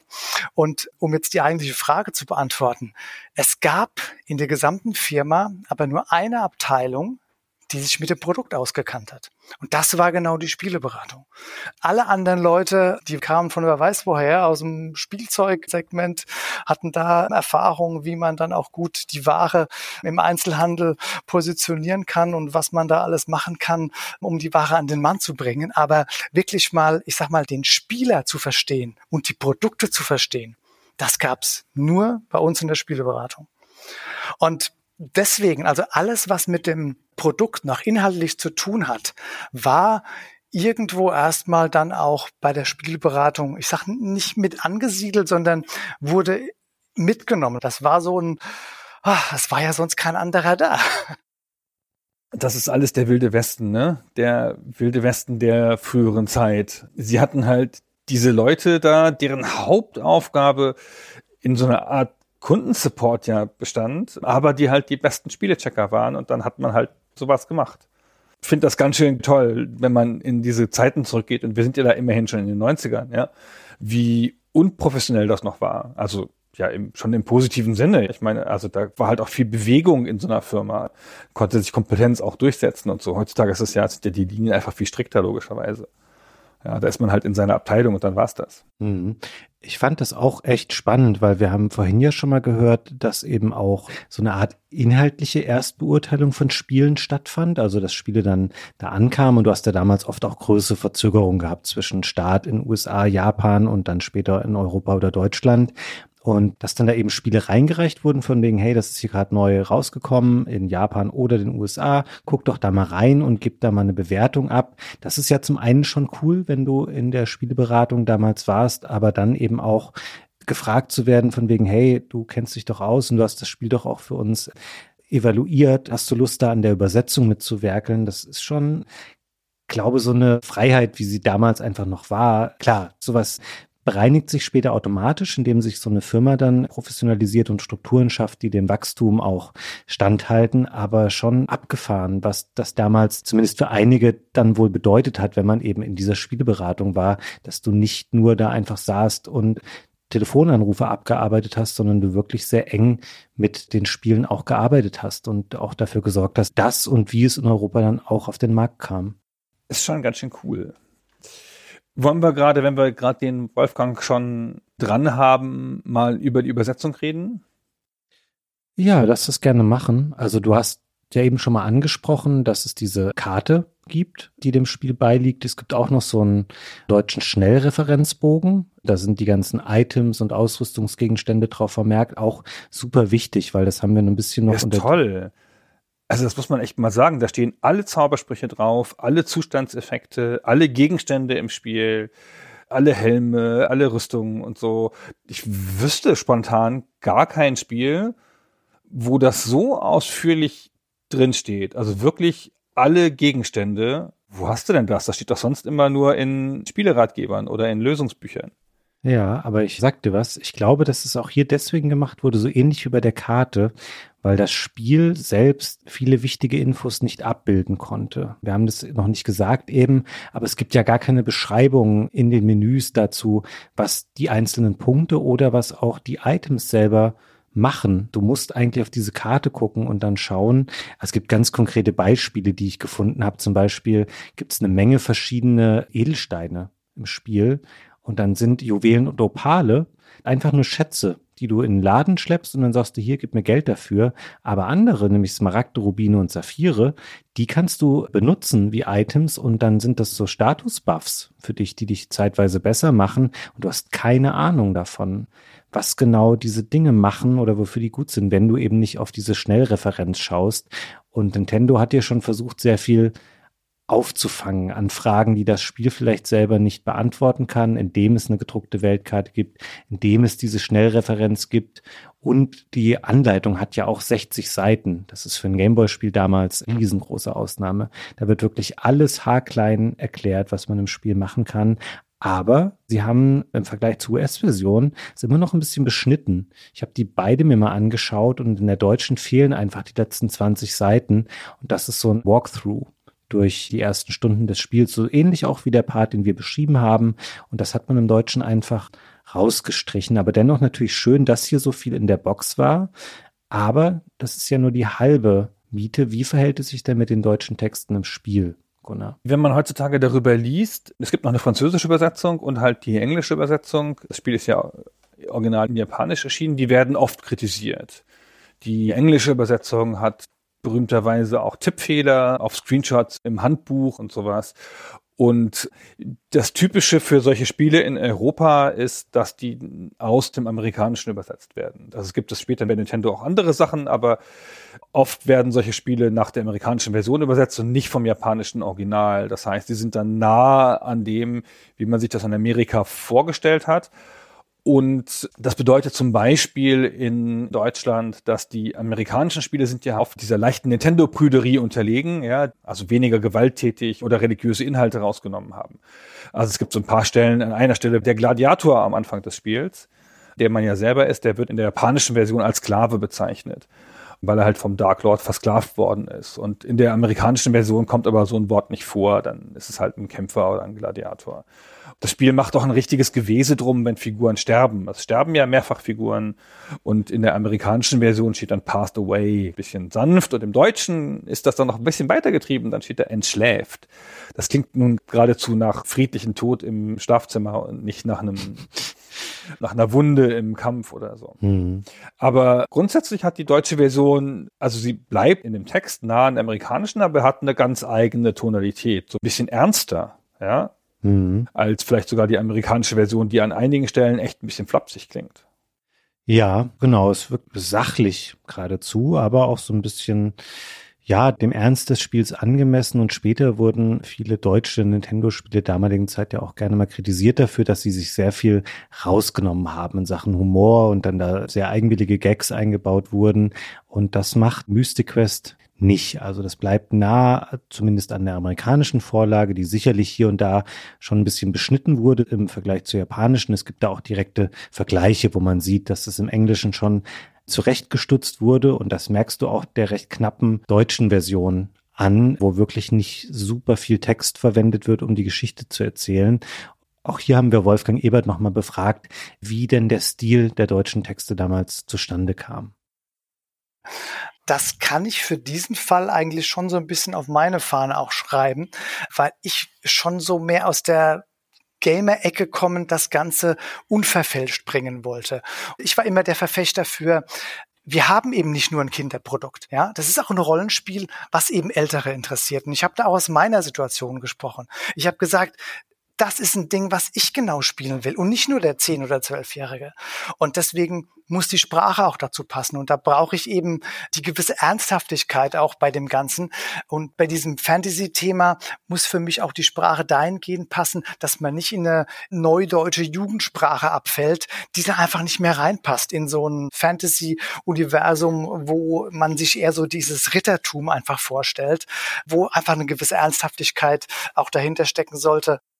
Ja, ich würde sagen, Ernsthaftigkeit, die steckt hier tatsächlich drin. Also das passt ganz gut. Es ist eher, was mein manchmal so ein bisschen rausreißt. Also du hast hier mehrere technische Herausforderungen, die natürlich auch bestehen auf dem Gameboy. Du hast wenig Speicherplatz, du hast super niedrige Auflösung und du hast oft auch nur kleine Textfenster. Also du kannst da nicht das ganze Bild mit Text zukleistern, sondern das muss alles in kleine Fensterchen passen. Und deswegen wird auch sehr, sehr viel mit Abkürzungen gearbeitet. Also ich glaube, du hast auf dem Titelbild steht lustigerweise neues Spiel und Weiterspielen. Und ich bin mir ziemlich sicher, dass Weiterspielen mit großem Abstand das allerlängste Wort in der deutschen Version dieses Spiels ist. 100 Prozent. Weil alles andere später hast du das Gefühl, muss auf vier oder fünf Buchstaben runtergedampft werden. Also auch Sachen wie nicht mal Status ja. in dem einen Menü ist ausgeschrieben, da steht nur Statu. Oder da steht auch nicht Batterie zum Speichern, sondern Bat. Und mit solchen Sachen musst du halt leben, aber du blickst natürlich irgendwann, wofür sie stehen. Du verstehst nicht unbedingt, was sie bedeuten. Dafür musst du auf die Schnellreferenz gucken, weil das Spiel erklärt es nicht. Aber du weißt zumindest, was diese Abkürzungen grundsätzlich heißen sollen. Ja, mit den Abkürzungen kommt man schon klar. Also es ist ein bisschen irritierend, dass die halt nur fünf Buchstaben haben und dass dann ganz viele Sachen ähnlich heißen. Es gibt den Lebenszauber und verschiedene Heilsachen, die mit Leben anfangen und die heißen dann alle irgendwie Lebe. Da muss man so ein bisschen gucken. Oder es gibt ja auch diverse Items, die mit Flamme anfangen und dann braucht man schon noch ein Symbol daneben, um zu sehen, ob das jetzt der Flammenschild oder das Flammenschwert ist und so. Das ist alles nicht so schlimm. Das Problem bei Gameboy-Spielen dieser Zeit und auch bei Rollenspielen ist ja oft, dass der Text so langsam gezeigt wird. Die schreiben ja meistens den Text Buchstabe für Buchstabe auf den Bildschirm und dann braucht es halt einfach ein paar Sekunden, bis die ganze Sprechblase vollgeschrieben ist. Und das hat mich schon immer genervt, schon damals und auch heute, dass ich das nicht gerne abwarte und dann bin ich eigentlich ganz froh, wenn der Text kurz ist. Das Spiel ist aber, wir sagten schon, es ist ambitioniert. Das hat halt auch einfach relativ viel Handlung für so ein Spiel, die es irgendwie vermitteln will. Also es kommen halt viele Figuren vor und gehst in viele Orte und es gibt ein paar Wendungen und du triffst den Dark Lord und du hast von Lester gesprochen. Ist ja einfach ein Begleiter und der wird später noch in einen Papagei verwandelt und dann muss man die Medusa besiegen, weil deren Tränen Lester wiederherstellen können. Also diese ganzen, gerade auch Aufträge mit Bossgegnern und größere Plotpoints sind alle irgendwie so eingebettet in so kleine Erzählungen. Und dafür hat es erstaunlich wenig Platz, logischerweise, ja, weil es halt ein Gameboy-Spiel ist. Da gibt es sich schon viel Mühe, das aber alles unterzubringen. Ja, es hat ein bisschen Schwierigkeiten, natürlich so Emotionen dann wirklich stark zu vermitteln, weil idealerweise müssen Freude und Trauer auch in Textfenster mit 120 Zeichen irgendwie komplett reinpassen. Wenn da gerade jemand verschläft, der einem viel bedeutet hat, äh, habe ich gerade verschläft gesagt, ich meine, der entschläft. Wenn da jemand entschläft, der einem viel bedeutet hat, dann ja, kann man das vielleicht nicht immer so knapp zusammenfassen, wie das Spiel das aber machen muss. Aber es funktioniert schon. Und es war ja tatsächlich auch eine große Ausnahme, dass überhaupt Spiele eingedeutscht wurden.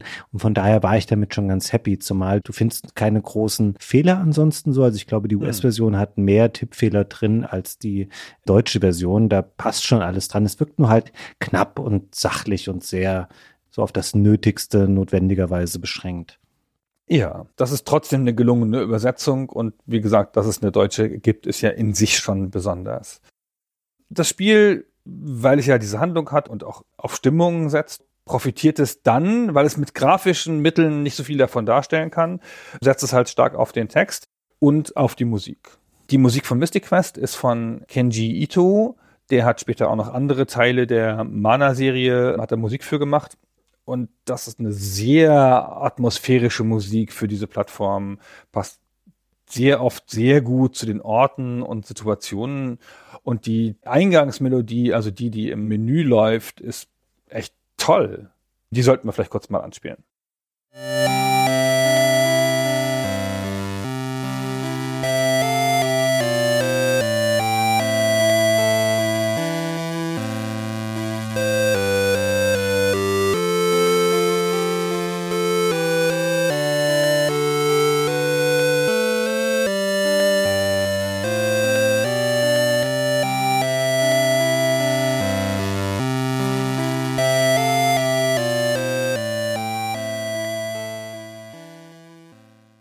Ja, das Stück heißt Rising Sun und wurde auch von den Entwicklern selber in diesen Kurzinterviews, aus denen wir vorhin schon mal zitiert haben, am meisten genannt als, ja, das ist mein Lieblingsstück im Spiel.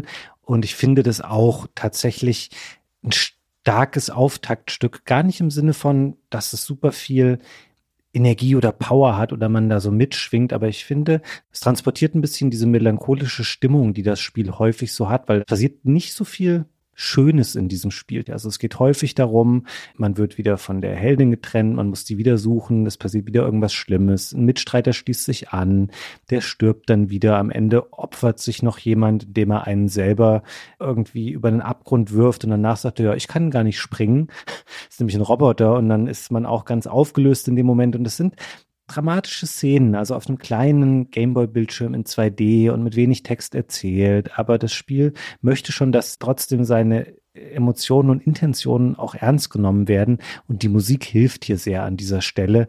Und ich finde, das etabliert dieses Eröffnungsstück schon sehr, sehr gut.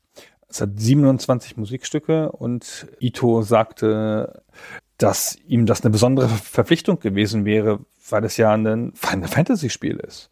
Und er hat schon vorher an Legends mitgearbeitet und er wollte jetzt nicht sich irgendwie da beschämen lassen, indem er jetzt für ein Final Fantasy Spiel nicht eine perfekte Musik macht. Mhm. Und das ist ihm schon gelungen. Ja, stimmt. Es war tatsächlich ja zumindest in Übersee ein Final Fantasy Spiel, auch wenn man hierzulande das dann rausgenommen hat, diese Bezugnahme, was echt ein bisschen verwirrend war, weil es gab zu der Zeit dann auch noch ein Super Nintendo Spiel, das hieß Mystic Quest Legend. Das wiederum war aber so ein rundenbasiertes Rollenspiel wie die Final Fantasy Spiele. Also alles sehr kompliziert. Das löste sich später dann ein bisschen auf, diese Verwirrung, wenn wir zum Nachfolger kommen. Aber ich möchte nicht einfach jetzt hier an der Stelle die Spielbesprechung von Mystic Quest quasi abhaken, wenn du noch irgendwelche Punkte hast, die du gerne noch reinwerfen würdest, Gunnar. Nee, ich finde, wir haben das Spiel grundsätzlich beschrieben. Wir müssen natürlich noch ein bisschen über die Geschichte sprechen, wie es dazu kam, dass Square dieses Spiel gemacht hat. Und dann natürlich ein bisschen erzählen, dass das ja in eine Serie gemündet hat. Von denen ihr den Superhit schon besprochen habt, nämlich Secret of Mana. Ja, genau, da wollte ich drauf hinaus eigentlich. Ich glaube, diese Rückschau in die Zeit vor Release, die kann man relativ kurz halten, weil wir haben vorhin schon mal gesagt, wer das gemacht hat und auch wann das Studio gegründet wurde. Im Grunde genommen der Name des Spiels, der japanische, also das Seiken Densetsu, das geht einfach zurück auf einen Titel, den hatte Square schon mal ein paar Jahre vorher angemeldet. Also da hatten die Namensrechte für und wollten eigentlich ein großes Rollenspielprojekt machen, was für das Famicom Disk System erscheinen sollte. Das war so eine Diskettenvariante des Famicoms, also des NES, die es nur in Japan gab. Das ist ihnen dann aber um die Ohren geflogen, dieses Projekt, und sie haben es gar nicht fertiggestellt. Dann lag dieser Spielename ein bisschen rum. Und dann haben sie zur Jahrzehntwende dem Koichi Ishii die Erlaubnis gegeben, hey, du kannst dir jetzt ein Action-Rollenspiel machen, falls du noch einen Namen brauchst, wir haben hier noch was in der Schublade liegen. Und das wurde dafür dann verwendet und so ist das Spiel entstanden im Grunde genommen. Genau, das Spiel hatte keinen Bezug, ne, zu diesem ursprünglichen Spiel. Nee, nee. Ne? Also die haben von dem Spiel nichts übernommen, sondern haben nur noch den Namen wieder benutzt. So hat sich das mir zumindest dargestellt, als ich mir mal angeschaut habe, was es an wenigem Material von dem eingestellten NES-Spiel gab. Genau, das Spiel, das sie da dann später unter diesem Namen rausgebracht haben, also das Spiel, über das wir heute sprechen, das sollte anfangs Gamma Knights heißen, nach den Gamma Knights im Spiel, oder es war zumindest der Arbeitstitel intern, und dann haben sie diesen Namen dafür reaktiviert. Also es ist nicht so viel überliefert von der spezifischen Entwicklungsgeschichte. Du hast schon gesagt, zehn Leute bei Square Inhouse und Koichi Ishii als Projektleiter. Das erschien mir so, dass das sein Titel ist, dass das sein Wunschtitel ist, dass der das auch größtenteils selber konzipiert hat und dass es das ist, was sie machen wollten, nämlich so ein Bindeglied, so ein Brückenspiel zwischen den Zelda-artigen und den Final Fantasy-artigen. Genau, sie brachten quasi diese beiden Marken, von denen ihnen eine selber gehörte, zusammen. Und es ist vielleicht nochmal interessant, wir haben quasi im Rahmen dieser Interview-Snippets jetzt auch schon mal ein paar Namen erwähnt aus dem Team, aber nicht alle. Und das Team von Mystic Quest durchaus populär besetzt. Es war noch eine Grafikerin beteiligt, nämlich Kazuko Shibuya. Die hat später auch noch an ganz vielen Final Fantasy Spielen mitgearbeitet und dort sehr bekannte Figuren mitgestaltet und bekannte Looks geprägt. Und der Szenario-Designer von Mystic Quest, das war ein Mann namens Yoshinori Kitase. Dieser Mensch ist wahrscheinlich einer der berühmtesten Square-Mitarbeiter überhaupt und der hat auch hier von uns bei Superstay Forever schon ganz viel Lob bekommen. Der war nämlich dann später Director bei Spielen wie Final Fantasy VI, bei Chrono Trigger und auch bei Final Fantasy VII, also drei der absoluten Rollenspiel Evergreens. Und Kitase ist auch heute noch bei Square Enix. Der ist mittlerweile da ein ganz hohes Tier. Der ist Brand Manager für Final Fantasy und er sitzt auch im Vorstand von Square Enix. Und der hat damals tatsächlich auch unter dem noch jungen Koichi Ishii im Team mitgearbeitet an Mystic Quest. Genau, der Kitase, der hat das Skript geschrieben und der Ishii hat die Basis der Geschichte entwickelt und dann von Kitase sozusagen ausführen lassen im Detail. Ishii hat die Charaktere alle selber entworfen. Das war ihm total wichtig. Man merkt auch, wo der Fokus lag. Und Goro Ohashi hat die Entwicklung des Spielsystems dann gemacht. Also es war klar aufgeteilt. Und Ishii hat sehr stark so die Vision vorangetrieben. Und er hat auch erzählt, dass er stark von europäischer Fantasy beeinflusst ist. Also Herr der Ringe natürlich und Alice im Wunderland aber auch. Und sehr lustig, das habe ich noch nie gehört von dem Spielentwickler, von den Moomins von Tove Jansson. Und dass er da sehr stark versucht hat, dann jetzt nicht in so eine typische High Fantasy oder Low Fantasy oder irgendeine so feste Richtung zu gehen, sondern dass er wirklich eine frische, neue Welt erschaffen wollte, die nur inspiriert war von diesen Fantasy-Sachen. Und er hat auch später gesagt, dass er Mana eher als Welt gesehen hat, in die es halt mehrere Tore gibt durch diese unterschiedlichen Spiele und nicht so sehr als eine Serie von Videospielen, die so für sich stehen, sondern mehr so als Teile einer Gesamtwelt. Ja, ist ein bisschen esoterisch, diese Begründung. Ich habe die nie so ganz verstanden. Es, ganz bisschen. Es fällt ihnen dann auch ein wenig auf die Füße später, weil es existieren irgendwann unglaublich viele Spiele, die XY of Mana heißen. Und ein Großteil davon ist nicht sonderlich bemerkenswert und es wird dann auch immer unattraktiver. Das dauert aber noch viele Jahre zu diesem Zeitpunkt und aus dem Mystic Quest entsteht erstmal was sehr, sehr erfolgreiches und populäres. Du hast es eben schon mal gesagt. Der zweite Teil, also Second Sets 2, wird Secret of Mana auf dem Super Nintendo und erscheint 1993 in Japan und den USA und dann ein Jahr später auch bei uns. Und man erkennt vieles daran wieder. Also klar, das Spiel ist bunt, es sieht sehr viel schöner aus. Das Super Nintendo ist eine sehr viel kompetentere Konsole Es löst viele dieser Steuerprobleme auf, die wir angesprochen haben, weil du hast viel mehr Knöpfe auf dem Controller und es führt diese Ringmenüs ein, die man aufrufen kann, dann relativ schnell Dinge auswählen kann, die man gerade benötigt. Das macht das alles sehr, sehr gut. Es führt einen Multiplayer-Modus ein. Das heißt, du hast keine schlechten KI-Mitstreiter mehr, sondern du kannst es mit insgesamt bis zu drei menschlichen Spielern spielen. Und ansonsten sehen wir aber schon noch, es streicht so ein bisschen diese europäische kalte Fantasy-Welt weg. Also so, da sind Burgen drin und auch Monster, die sehr altmodisch in gewisser Weise wirken und es lehnt sich so ein bisschen mehr in diese etwas knuffige Richtung, die ja auch in Mystic Quest teilweise schon vorhanden ist. Also Gegner wie Pogo Puschel, das sind so kleine knuffige Figürchen oder die Wespen. Diese Sachen bleiben erhalten und werden übertragen in Secret of Mana, das ist insgesamt einen sehr viel bunteren und freundlicheren Anstrich bekommt, aber man erkennt schon absolut noch wieder, woher das kommt. Also auch sowas wie, es gibt diese Angriffsleiste, die sich füllt, um bessere Angriffe zu machen. Einige Bosse wirken direkt wie Modernisierungen von Mystic Quest Bossen.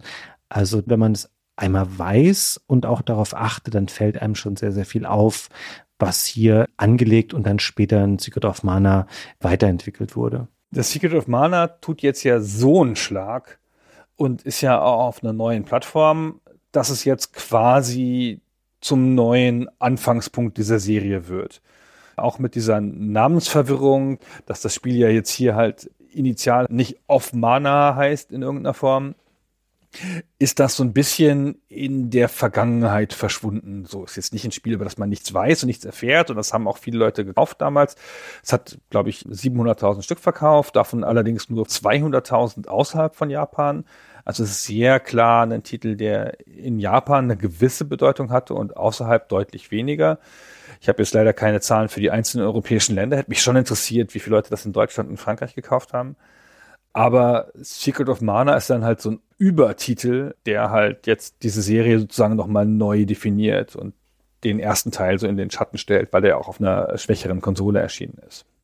Das stimmt. Also das schlägt dann wirklich ein wie eine Bombe. Ihr könnt es gerne nochmal in Folge 14 von Superstay Forever nachhören. Da haben Christian und ich vor einiger Zeit sehr ausführlich darüber gesprochen. Und dann sagtest du gerade, Gunnar, das begründete seine eigene Serie. Das stimmt in gewisser Weise. Allerdings fiel der nächste Teil ja bei uns gleich dann wieder aus. In Japan kommt nämlich ein Super Nintendo Sequel nach. Es erscheint erst im September 1995. Das ist wahnsinnig spät und man lokalisierte das dann nicht mehr für die USA und für Europa, weil das hättest du dann, keine Ahnung, effektiv wahrscheinlich Ende 96, Anfang 97 rausbringen können. Und da haben die Leute PlayStation Saturn und N64 gespielt. Und das ist schade, weil der dritte Teil, der hat nochmal eine Weiterentwicklung gehabt. Der sieht ein bisschen schöner aus als Secret of Mana. Du hast mehr Charaktere. Es gibt so einen Pool, der am Anfang vorgegeben wird. Es sind sechs Figuren und du kannst dir daraus eine Party zusammenstellen. Und dann verändert sich auch der Verlauf der Geschichte. Und das Spiel ist wirklich schön. Es macht viel Spaß war dann auch relativ schnell noch in den 90ern Fan übersetzt. Also man konnte dann quasi über Emulatoren das Spiel in englischer Sprache. Und es dauerte noch ganz, ganz viele Jahre, nämlich bis 2019. Da erschien dann die Collection of Mana für die Nintendo Switch. Da ist das Mystic Quest drin, was wir hier heute besprochen haben. Da ist Secret of Mana drin. Und da ist auch dessen Nachfolger drin unter einem neuen westlichen Titel, nämlich Trials of Mana. Und da dann auch mit englischen, deutschen, französischen und spanischen Texten. Das heißt, wenn ihr das nochmal nachholen wollt, quasi die Fortsetzung von Secret of Mana und somit auch von Mystic Quest, dann könnt ihr das mittlerweile machen und beide of Mana Spiele aus der Zeit, also Secret und Trials, die haben dann später auch noch 3D Remakes bekommen. Es gibt eins von Secret of Mana aus dem Jahr 2018 und auch ein ganz okayes 3D Remake aus 2020 für PC, PlayStation 4 und für die Switch. Und dann, ich gebe es zu, Gunnar, ich hätte das alles so schon vorher gewusst, vor der Recherche für den Podcast, dann habe ich doch glatt gesehen, es gab noch ein viertes Seiken Set. Wusstest du das? Nee, das ist mir komplett entgangen. Das liegt aber auch daran, dass es hier nicht erschienen ist, sondern nur in Japan und den USA.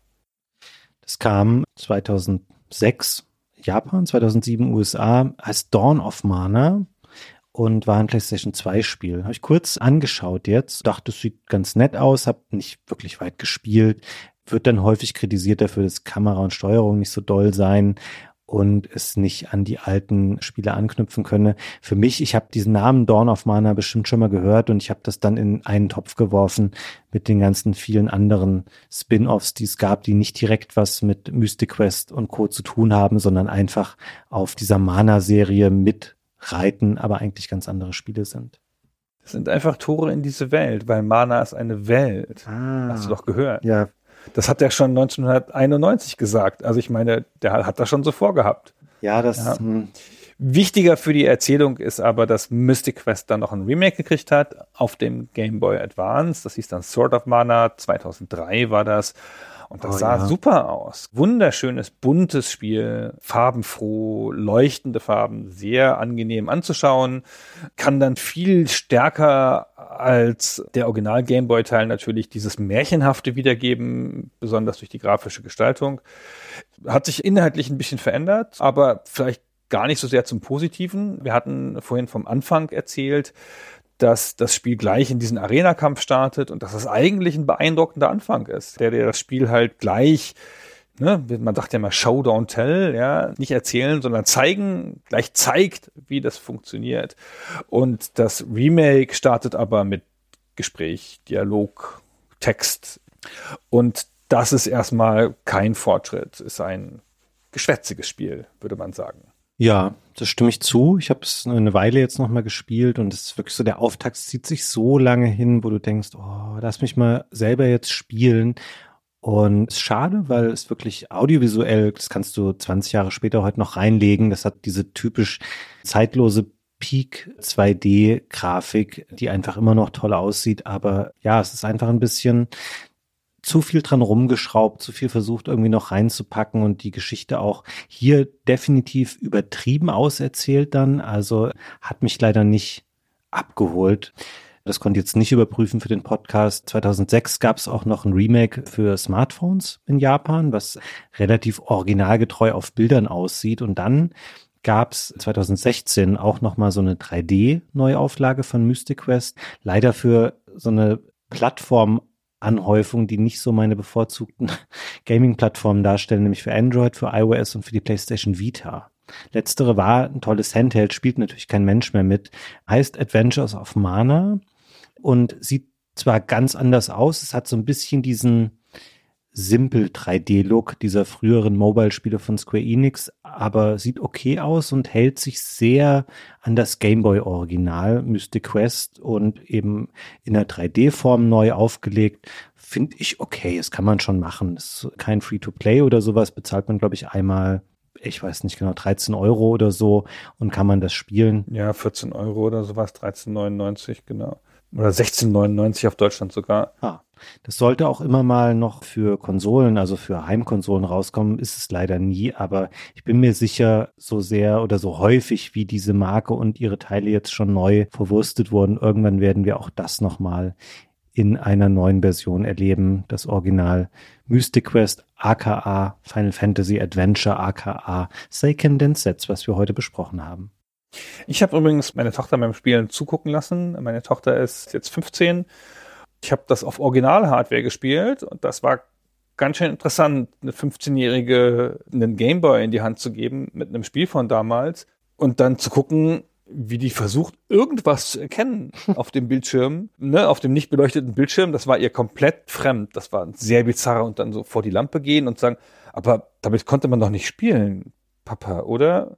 Ich so, doch, Kind, wir hatten ja nichts. So war das. Nicht mal eine Lampe hatten wir. Im Kerzenschein haben wir im Burggraben dann mit dem Gameboy gesessen. So war das. Und dann habe ich ihr lustigerweise dieses Adventures of Mana, dieses iOS-Spiel, daneben gehalten auf einem iPad. Und dann meinte sie, ach, eigentlich sieht das auf dem Gameboy schöner aus. Ich weiß auch nicht mehr, was die Kinder heutzutage wollen. Das hat mich jetzt sehr überrascht. Egal. Ja, Ich lasse das mal als Anekdote so stehen und bewerte das nicht. ich hoffe nur, du hast es selber nicht dann auch auf deinem Ur-Gameboy weitergespielt, sondern irgendwas anderes verwendet. Nee, ich habe das auf dem Gameboy gespielt, Baby. Puh, okay. Und du wunderst dich, dass du schlechte Augen hast, Gunnar. Das hat man mir doch schon immer gesagt. Lies nicht unter der Bettdecke, sonst kriegst du schlechte Augen. Ja. Spiel nicht auf dem Gameboy, kriegst du schlechte Augen. Jetzt habe ich halt eine Brille, na und?